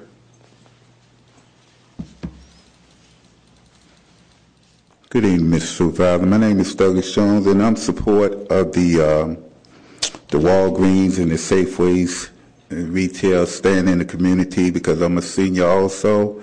I'm on a fixed income, and um, if it wasn't for them, I wouldn't be able to get my medication or anything of that type. So um, I support the retail to stay in the community, provide jobs and so forth. And um, I don't have my family around that much, so sometimes I can't get to the store to get my medications and stuff. You know, I have a lot of medical problems, so I'm in support for the change the retail stay in the community so I can get up and I, you know, I, I, I like being independent. So, you know, with them being in the community, I can just help myself and, and, and go and take care of myself and, you know, so like I said, I'm support of the, the retail stand in the communities. Thank you very much for listening. Thank you very much. All right. Next speaker, Mr. Blue. Hi, supervisors. Um, my name's Andy Blue. I live uh, near the intersection of 16th and Dolores in Supervisor Wiener's district, District 8. Um, I'm here to support Supervisor Mar's legislation expanding formula retail controls.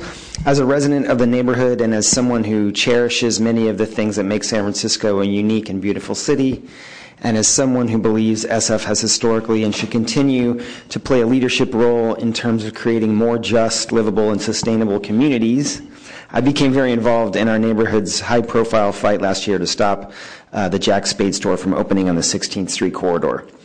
I learned uh, through working on this fight with neighbors, uh, merchants, and community activists just how deeply important SF's formula retail controls are to so many people in the city. Um, many folks who love San Francisco know that few things can so quickly erode the character, cohesion, community, and culture of our neighborhoods uh, than the loss of our locally owned small businesses to the influx of corporate chain stores.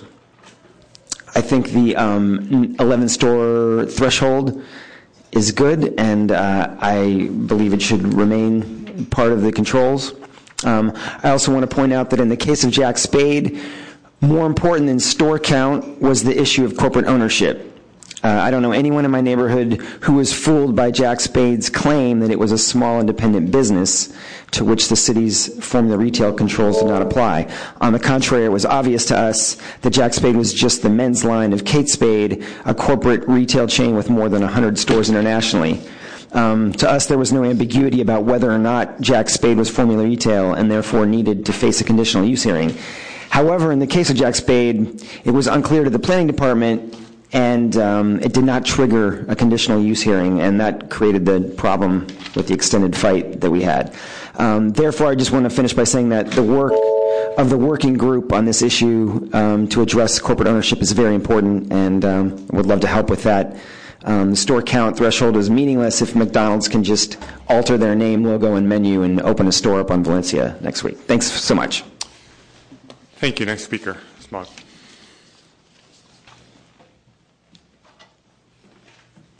Good afternoon. I'm Wendy Mogg. I'm a small business owner. I uh, co own Sweet Inspiration that's in District 8. And I have to say that uh, in the time that I've been there, now three years, um, I've sort of seen all of these things unfold. Been involved with the Starbucks fight, with the Chipotle fight, um, and uh, actually was involved in seeing See's come in and be approved through the process. So from where I sit as a small business uh, owner, the CU process is not broken. Um, we have an opportunity to have our voices heard. Uh, we have an opportunity to speak up in favor or against something, explain why, and the brakes are put on long enough for the community to be heard. I do hear that there are problems in the process that you need to clean up, but in terms of how it affects me as a small business owner, um, I'd have to say that works. Um, the proposal, as I've seen it, I've been watching it go through the process, and all of the compromises seem very reasonable. I have to say, you've done great work in pulling together all of the various um, questions and getting closer and sending out the three big questions. The, economic impact study, uh, what's the size for that? In San Francisco, we have a unique economy. We are a big city economy, big money, but we have a small footprint. The size of the city means that big companies can come into small spaces and still create an imbalance within the community. If you come in with big dollars behind your name with a whole lot of other stores behind you, it necessarily makes it um, an unfair competition head to head. So I'd be interested in seeing how that goes through the process.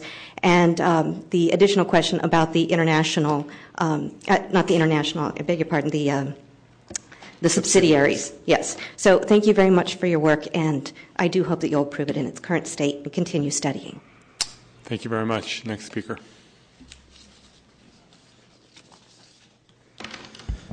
Good afternoon, supervisors. I'm a longtime San Francisco resident, and I also work in the commercial real estate industry, like some of my associates here on the retail side of things.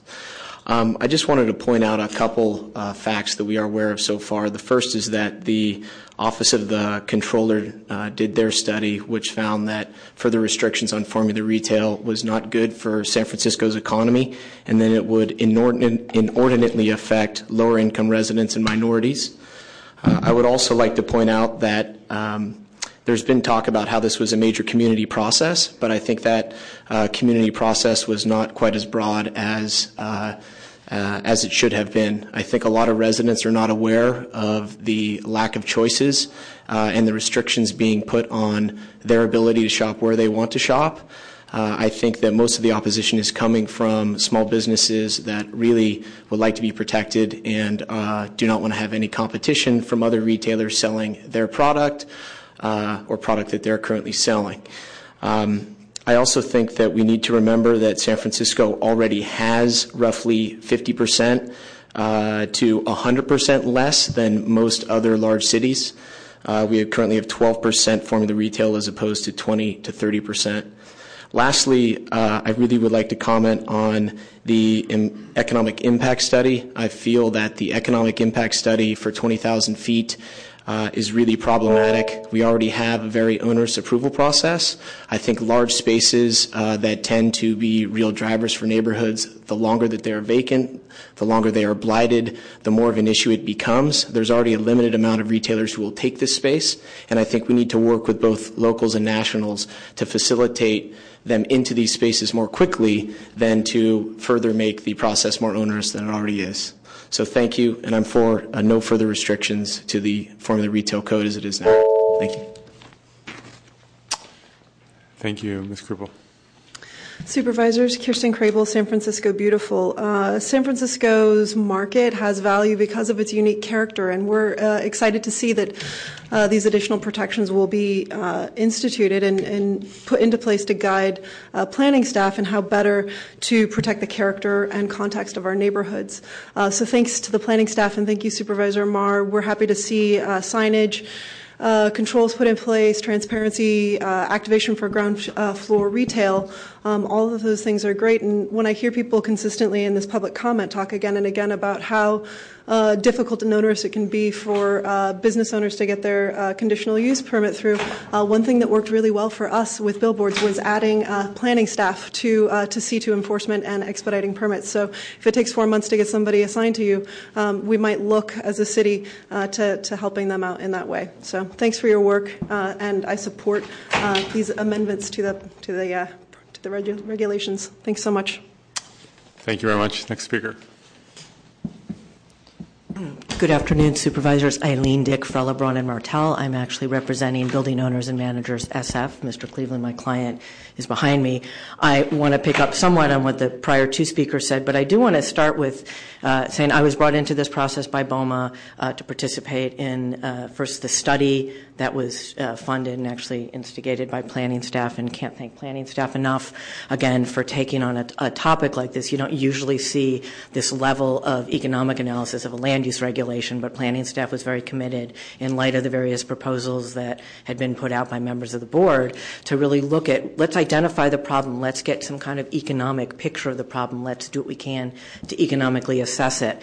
And, I think participating in those focus groups, for me at least, laid out clear some of the real problems that from the merchant side and the realtor side and really the neighborhood side, where too much regulation, you know, we, teetered the saw one way, puts pressure and then doesn't allow certain activity and certain, if you will, resurgence in neighborhoods to come forward. And at the same time, I want to tee off on, for Supervisor Wiener, your acknowledgement and other folks, the, the sheer backlog that planning has through no fault of their own and, and as much goodwill as Director Rahaim invests in hiring people, you just can't move projects forward enough. And I think there has to be, and it sounds like there is some acknowledgement, and maybe we take the working group model that Supervisor Mar has for the subsidiary and start looking at ways to have a working group to streamline the process in terms of the retail sector. And I think that would be a good use of both the community resources you have ranging from the chamber to the realtors to the community groups to really sit down and try to work on ways to facilitate that and to work with Kanishka in particular I don't mean to put more workload on your plate but again you are the most knowledgeable and I think that's where I think we can reach a balance so we can we don't have to end up in a situation where we have formula retail controls that don't really get us what we want at the end of the day. Thank you for your time. Thank you, Mr. Cleveland. Thank you, Supervisors. Ken Cleveland with the Building Owners and Managers Association. I followed this process uh, uh, in depth, working with the Chamber of Commerce, and I appreciate the fact that you pulled together uh, two very different uh, pieces of legislation into one.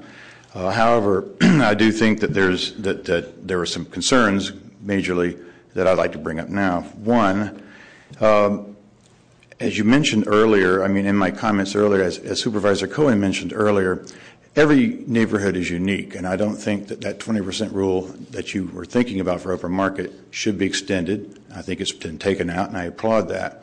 Uh, the planning department needs to have the flexibility, supervisors, and the community needs to have the flexibility to determine just what is needed in their own the, in their own neighborhoods. I also think that uh, you know we need to look at flexibility. The problem is you know, these kinds of restrictions, we've had, the planning department came up with a great study. You see how well this current set of restrictions is working. Why do we make, why do we need to make them more restrictive? Going worldwide is a real problem. Uh, our big concern representing downtown property owners is C3 creep. We see that making those, those uh, interim controls on Market Street, mid-market, has a real stymie to the development of that area. If you want to extend it for another 12 months on an interim basis, do that and see what's happening. But we have a great fear downtown that as more and more residents get, you know, and more and more residential development gets built in the downtown area, we're going to see more and more restrictions on formula retail. And we are very concerned about that. Thank you. Thank you. Mr. Cohen. Good afternoon, Supervisors. Peter Cohen, um, speaking today as a, as a just a citizen, Upper Market Castro. Uh, I was involved in uh, Gonzalez' original legislation uh, in 2004, so we're at a 10-year anniversary mark, and I think it's actually quite appropriate that there are some updates, some, some tweaks, and some strengthening to the retail controls because it's actually been incredibly successful. With all the critiques about the CU process aside, Supervisor Wiener, for formula retail, the CU process has worked excellently. It's done exactly what it's intended to do, and I think we've seen, for the most part, good results from that. I also wanted to uh, uh, point out some data that we found back then, which I think is probably still relevant today, that we have a unique situation in San Francisco, which is why many of us are in San Francisco, and that is roughly about 90% of our retailers have five stores or less. Five stores or less. And probably about 80% of our, store, of our retailers are single store locations which means that the really, really fine fabric of San Francisco is the retail experience in our neighborhoods anyway. And that's what folks really want to retain. So going forward, it's not uh, about planning San Francisco as though we're in any national retail market. We're in a San Francisco unique character of neighborhood retailing. Uh, and on that note, though, I would also be careful to think that anyone is necessarily demonizing formula retail. It's about a both and approach, but it's about being very careful that there is an imbalanced playing field. When you have such a large number of very, very small and localized businesses, they don't play in an even playing field with chain retailers. And so the scrutiny that we have in our process is, is quite successful. That said, the accommodation for these sort of mid-sized local chains of an expedited CU sounds like a good idea, and I, would suggest seeing how that works out. Um, and if we get an employment analysis out of the impact, the economic study, I think that would be very helpful. We heard comments about employment in chain retail. I think we'll find out more what kind of real employment they offer.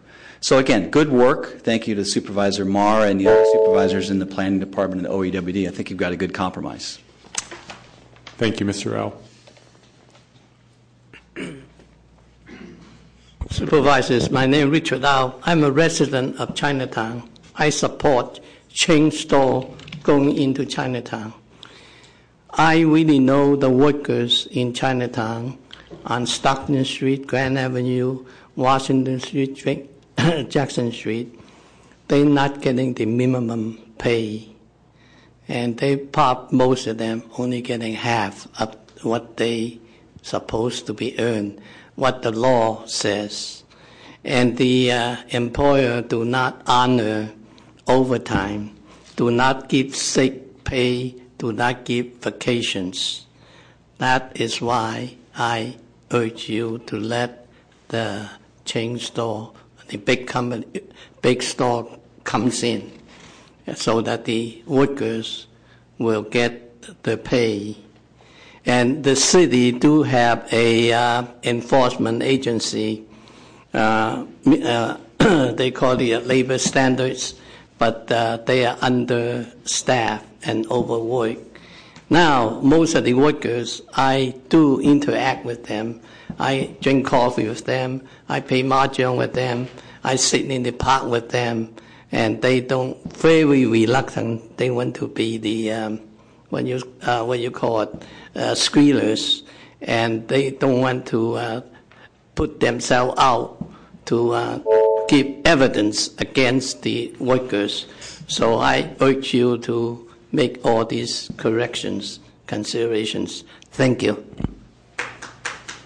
Thank you very much. Is there any additional public comment on these items, items three and four? Seeing none, public comment is closed. Supervisor Mar. Yeah, thank you everyone for um, the testimony, the really thoughtful comments. Um, I wanted to say that um, I think this is a balanced approach as proposed by so many different people that are supportive of this and have put many um, hours, dozens of meetings, and years into this process. Um, I think it's one of these um, pieces of legislation that took many people um, giving and taking as much as possible to come up with one proposal. There's a couple of um, pieces that we'll be following, as were mentioned by others. But I'll just say that leveling the playing field for the kind of balance in neighborhoods that many people talked about is critical.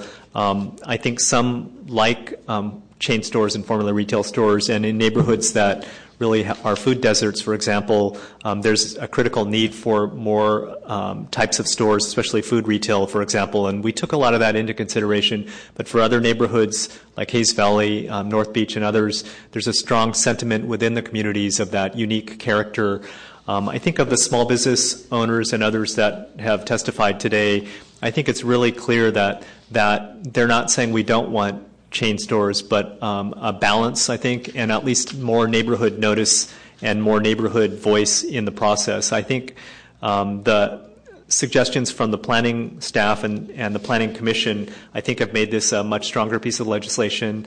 Um, I wanted to say I think it strikes a balance of that need for um, economic drivers, but also um, preserving what makes San Francisco so special, the unique character that small businesses are at the core of. And I think the the data that Peter Cohen just raised at the last minute of how um, large, in many ways, the smaller um, sector non-chain stores are, and the critical nature that they play in communities is so critical. I wanted to also just acknowledge that um, from my office's work, um, we came from a pretty different position than we are right now with the amendments.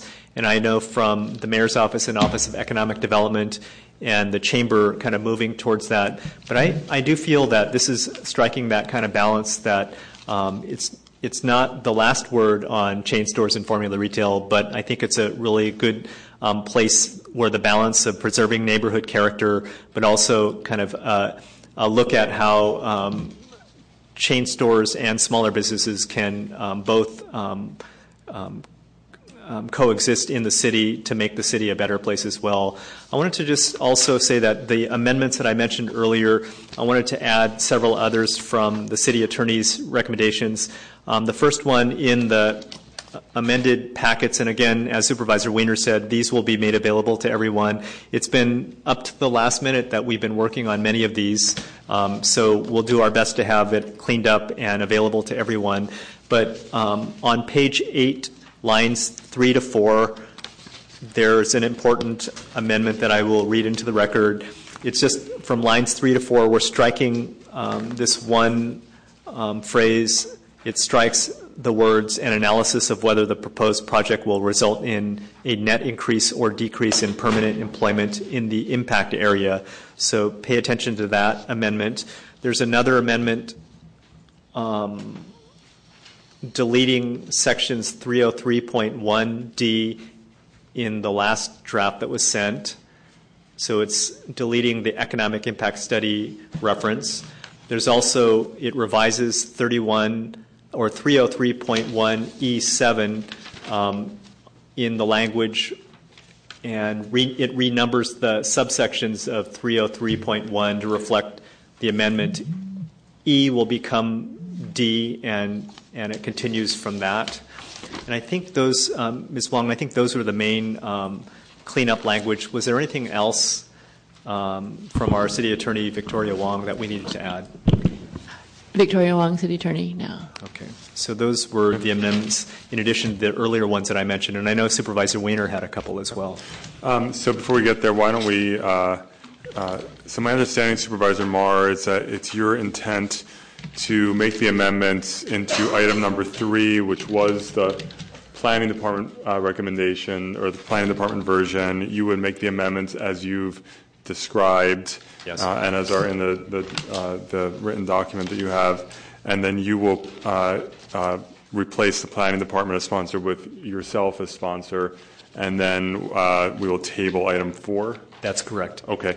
So. Um, w- why don't we just do that uh, now? So uh, Supervisor Mar has uh, described a series of amendments, and they are uh, reduced to uh, to writing as well. Um, why don't we? Uh, can I have a motion to make those amendments to item number three? Okay, and so without objection, we'll adopt those amendments to item three. And then, Madam Clerk, if you could add Supervisor Mar as the author of item number three. Uh, and then could I have a motion to table item number four? So moved. Okay, and without objection, item four is tabled. Now, uh, now we're working with the amended version of item number three. So I just, um, I'm going to say just a few things and then uh, make the amendments that I briefly described at the beginning. You know, so this amended version, obviously, I don't think anyone got exactly uh, what they wanted, and Supervisor Mar, uh, you know, engaged in dialogue and, and compromise on a number of things. Um, not everything in here is exactly the way that I would have done it, but I think we made a lot of uh, progress. And in particular, um, I was pleased to see the change to the economic impact study requirement. I was concerned that the original proposal in Supervisor Mar's legislation for the economic impact study was much broader.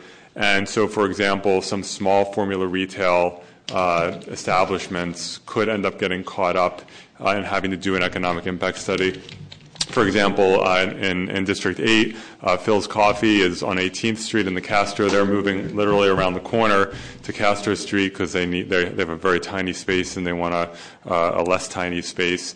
Uh, they're going to have to go through the CU process because they have just over uh, the minimum to qualify as formula retail, uh, and they understand they're going to go through that process. Um, you know, the last thing that we to be doing for a business like that is requiring them on top of that to do an economic impact report, and so reserving those reports for the larger establishments, I think, makes a lot of sense, and I appreciate that amendment. I do want to, there, there's a little bit of a dynamic that we uh, hear when it comes to uh, debates about formula retail, and I do want to uh, uh slightly disagree with, uh, there was a gentleman I think is no longer here who said that the opposition to formula retail comes from small businesses. Um, I actually think it's much broader than that, and when we went through the Starbucks and Chipotle debates in Upper Market, I can tell you there are just lots of regular people on on passionate on both sides of those debates. It was the community was absolutely split in a lot of ways. And there are people who just feel strongly for or strongly against, and they're not small businesses. They have no economic interest in it. They're just people who live in their neighborhood and care about it, whatever conclusion uh, they draw. But there are times when we hear um, arguments that it's somehow a choice between you either put a chain uh, into the location or it's going to be vacant. And while that, may sometimes be the case, especially for larger spaces, for example, the space that CVS went into in Upper Market, where Tower Records have been, I think it would have been extraordinarily challenging to find um, a small local business to go into such a large uh, space. And I can think of other spaces as well. But I, you know, I, I know that every um, commercial property is unique, and every commercial property owner is unique. And I can think of a number of circumstances I'm aware of where the property owner decided they did not want a local retailer in there, and they had good options, and they decided they preferred to have a national retailer. They're entitled to pursue that, but it's not as simple as you either have a chain store or you have a vacancy. Uh, choices are made. And there are times, I'll, tell you, there was reference made to the encroachment into the C3 for some of the mid-market controls. And I don't know uh, everything that ultimately caused Supervisor Kim to introduce those interim controls. I know that there was one situation where the, there was an owner who was going to evict Ananda Fuara to put a McDonald's in there. And when you have situations like that, extreme situations, it can lead to a reaction. And so I, think this is a very, very complex uh, issue. And I think it's really important. Uh, and I, think many, many uh, commercial property owners, I think, do a really good job in terms of they care about the community, they care about their neighborhood, they want to do right by the neighborhood. But then you see situations uh, where you have an owner who says, "I just don't want a local retailer." And I've had owners in my district tell me that I do not want a local retailer. Period. End of the story. End of the story. I want a national retailer. And when I hear something like that that's very challenging for me as someone who I take a case by case approach to formula retail, uh, and it, it, it, it makes uh, it, it, doesn't lead to a good uh, political dynamic. Or when you have the extreme situation like with Ananda Fuara potentially uh, being out of there in favor of McDonald's, people just don't take kindly to that. And so it's important, I think, for everyone to um, work together to understand that we all just want what's right uh, for our neighborhoods whatever the result uh, ends up uh, being. And then finally, I just want to say, uh, in case I wasn't clear enough at, the beginning, because I think Ms. Mogg made a reference to it, when I say the CU process is broken, it's not about the public participation. It's about that it takes so incredibly long. And there are situations where, you know, people in a neighborhood who are not even particularly pro formula retail get frustrated because why is that vacancy lasting longer when we know that there's a store that everyone supports that need that everyone wants to go in there? Why are we now nine months later and there's still nothing in there and there's still uh, it's still a blighted uh, space? And so we have to fix that process. Um, so uh, with that said um, I want to just make a few um, amendments uh, into uh, item three as amended by Supervisor Mar. So the first, uh, it, will be a verbal amendment, and I'll just read it. Um, uh, financial service in the zoning tables for the Castro Neighborhood Commercial District, Section 715, the Upper Market Neighborhood Commercial Transit District, Section 733, and the 24th Street Noe Valley Neighborhood Commercial District, Section 728 should be amended from permitted to conditional. And uh, again, those are just keeping what's been in place for a long time, and that was uh, removed uh, through the Planning Commission process. The second amendment has to do with the grandfathering for pending applications that I mentioned at the beginning. Um, and that'll be as follows, quote, any location that has submitted a permit application to the city as of October 24th, 2014 uh, is grandfathered into the pre-existing formula retail uh, controls. Um, so those are the two amendments. Um, and so, uh, colleagues, uh, uh, Supervisor Mar. So I'll, I'll, second those amendments. Okay. And so without objection, we will make those two amendments to item three. And then uh, finally, colleagues, I, um, I'd like to duplicate the file for item, duplicate item number three, and then make two amendments to the duplicated version that we can then re-refer to the Planning Commission for further proceedings. And that would be, um, uh, so the file uh, will be duplicated. And then uh, for the duplicated version, uh, one would be uh, um, uh, incorporating the interim controls that we previously passed for the Castro Street NCD around, and I'll read that.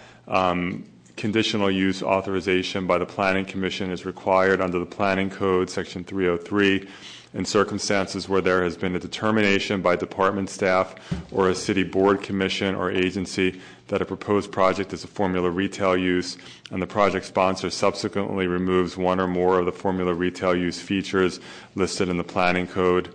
Um, and again, we had uh, implemented these interim controls when a particular project on Castro Street um, uh, uh, attempted to game the system to take itself out of formula retail um, definition. And so that would be one. And the second would be I'll, I'll, read this. Financial services, limited financial services, and personal services above the ground floor of a building are not considered formula retail.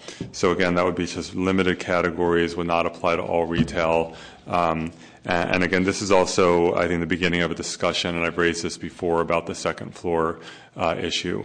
Um, so those would be the two amendments I would uh, proposed for the duplicated version of item number three. So I'll second that. Okay. Without objection, we'll make those uh, amendments.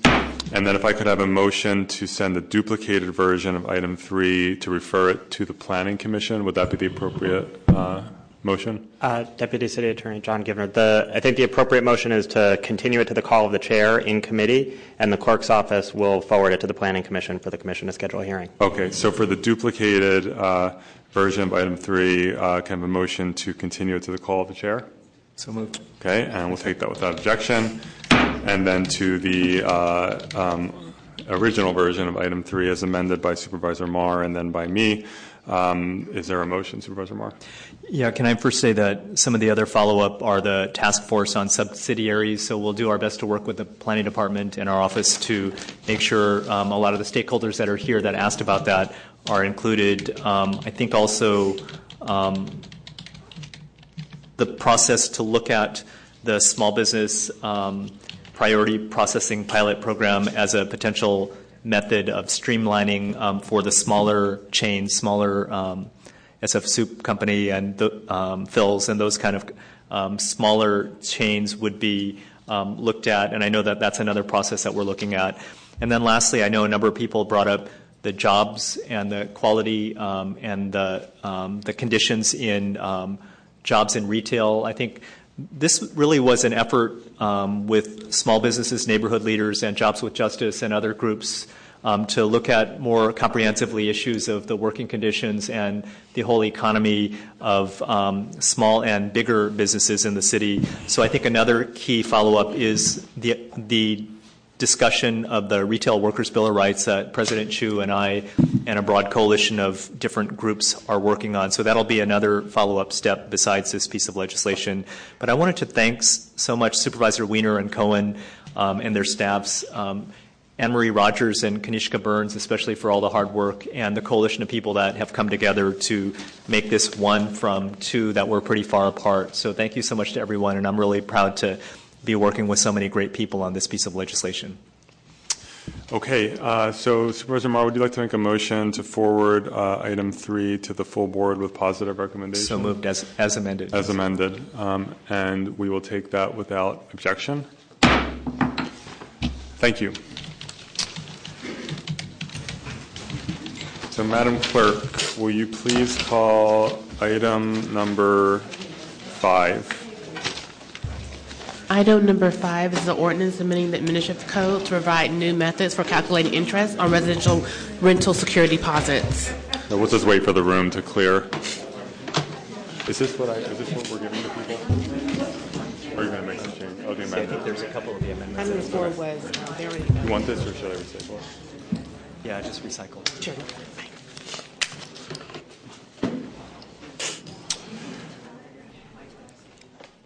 Okay, um, Robert Collins from the Rent Board is here on item number five. Great, thank you. Good afternoon, supervisors. And hopefully this item will be much, much shorter. So, um, currently, Chapter 49 of the San Francisco Administri- Administrative Code requires residential landlords uh, to pay interest on security deposits. Uh, under existing law, uh, Section 49, subsection F of the uh, Admin Code uh, provides a methodology uh, by which residential the rent board calculates the amount of interest to be paid each year to residential tenants on security deposits. Section 49.2, subsection F, requires that for years 2004 and later, that interest on residential security deposits be calculated based on the six month uh, certificate of deposit rate, six month CD rates. Uh, however, uh, this past December, the Federal Reserve ceased publishing that rate uh, because they had an insufficient number of institutions that were providing six month uh, CD products. And therefore, the amendment substitutes in a very similar rate, which is the 90 day AA financial commercial paper. Uh, this, this was the rate that most closely matched the six month CD rate. And uh, therefore, uh, this section is being hopefully amended to require the use of that 90 day AA financial commercial paper for 2015 and future years. So it should be short. Glad to provide any further information or um, any, if you have any questions. Great. Thank you very much. Colleagues, any questions or comments? Okay, seeing none, we'll open item number five up for public comment. Is there any public comment on item five? Seeing none, public comment is closed. Uh, colleagues, could I have a motion to forward item five to the full Board of Supervisors with positive recommendation? So, okay, and without objection, that will be the order. Madam Clerk, please call item number six. Item number six, the ordinance amending the planning code and zoning map to modify controls for uses and accessory uses in commercial and residential commercial districts. Uh, thank you. And this item was before us uh, was uh, last week, and uh, we uh, uh, made an amendment of the whole and then continued the item one week. Uh, President Chiu is the author of item six, and uh, his legislative aide, Judson True, is here. Mr. True. Thank you, uh, Chair Wiener. Judson True from Supervisor David Chiu's office. and hello also to Supervisors Cohen and Mar. I, don't want to go into a lot of detail on this unless you have specific questions, but especially for Supervisor Mar's benefit, I did want to say that this uh, ordinance has been part of a larger effort that we worked on with Livable City over the last several years to pass a number of ordinance to, ordinances to bring our planning code more in line uh, with the goals that we all care about, from building affordable housing and making our uh, streets and sidewalks more uh, walkable and safer for bicyclists. Uh, it also does things to bring our planning code uh, into a little bit of a simpler form as well. Um, Aaron Starr is here from the Planning Department to answer specific questions, but I did want to briefly say a few things that the ordinance does. It facilitates the conversion of historic buildings and nonconforming uses in existing buildings into housing, which we know is particularly important right now given the affordability crisis and the need for more housing. It updates the requirements for accessory uses in both commercial and residential commercial districts. Uh, and it also rationalizes changes of use in neighborhood commercial districts. And it makes parking requirements consistent in transit-rich districts of the city, like RC4s in the Van Ness corridor, where, we expect to see the Van Ness BRT um, start construction soon. And it improves the organization of the planning code and re- removes outdated sections. Again, if there are any specific questions, either I can try to answer them or Aaron Starr is here from planning. Otherwise, I look forward to, um, to seeing this move on. Great, thank you, Mr. True. Colleagues, any questions or comments? Okay, we will open item six up for public comment. Is there any public comment on item number six? Uh, oh, I'm sorry, Mr. Starr, I, is there a presentation? My apologies. Uh, that's all right. I, am not sure um, if we had conveyed what the commission did, so I'm just going to do that this time. Um, Aaron Starr, Planning Department staff. Um, as you know, the item before you was uh, part of a larger ordinance that was heard by the Commission on several different hearings. I think it was a total of seven. Um, because of its large size, the Commission ultimately divided the ordinance up into uh, three phases. The first phase was heard on March 1st, 2012. The second phase, May 3rd, 2012, and the third phase on May 17th, 2012. With each phase, the Commission voted to recommend approval with modifications. Um, Planning Department is very excited that these proposed amendments are finally moving forward. Um, and uh, we sincerely thank Supervisor Chiu and his aide Judson uh, for working with us on this ordinance incorporating the Planning Commission's proposed recommendations. Thank you very much. Thank you, Mr. Starr. Okay, we will open item number six up for public comment. Uh, is there any is there any public comment on item six? Seeing none, public comment is closed. Uh, colleagues, could I have a motion to forward item six to the full Board of Supervisors with positive recommendation? Second. Okay, and without objection, that will be the order. Madam Clerk, is there any additional business before the committee? There's no further business. Then we are adjourned. Thank you.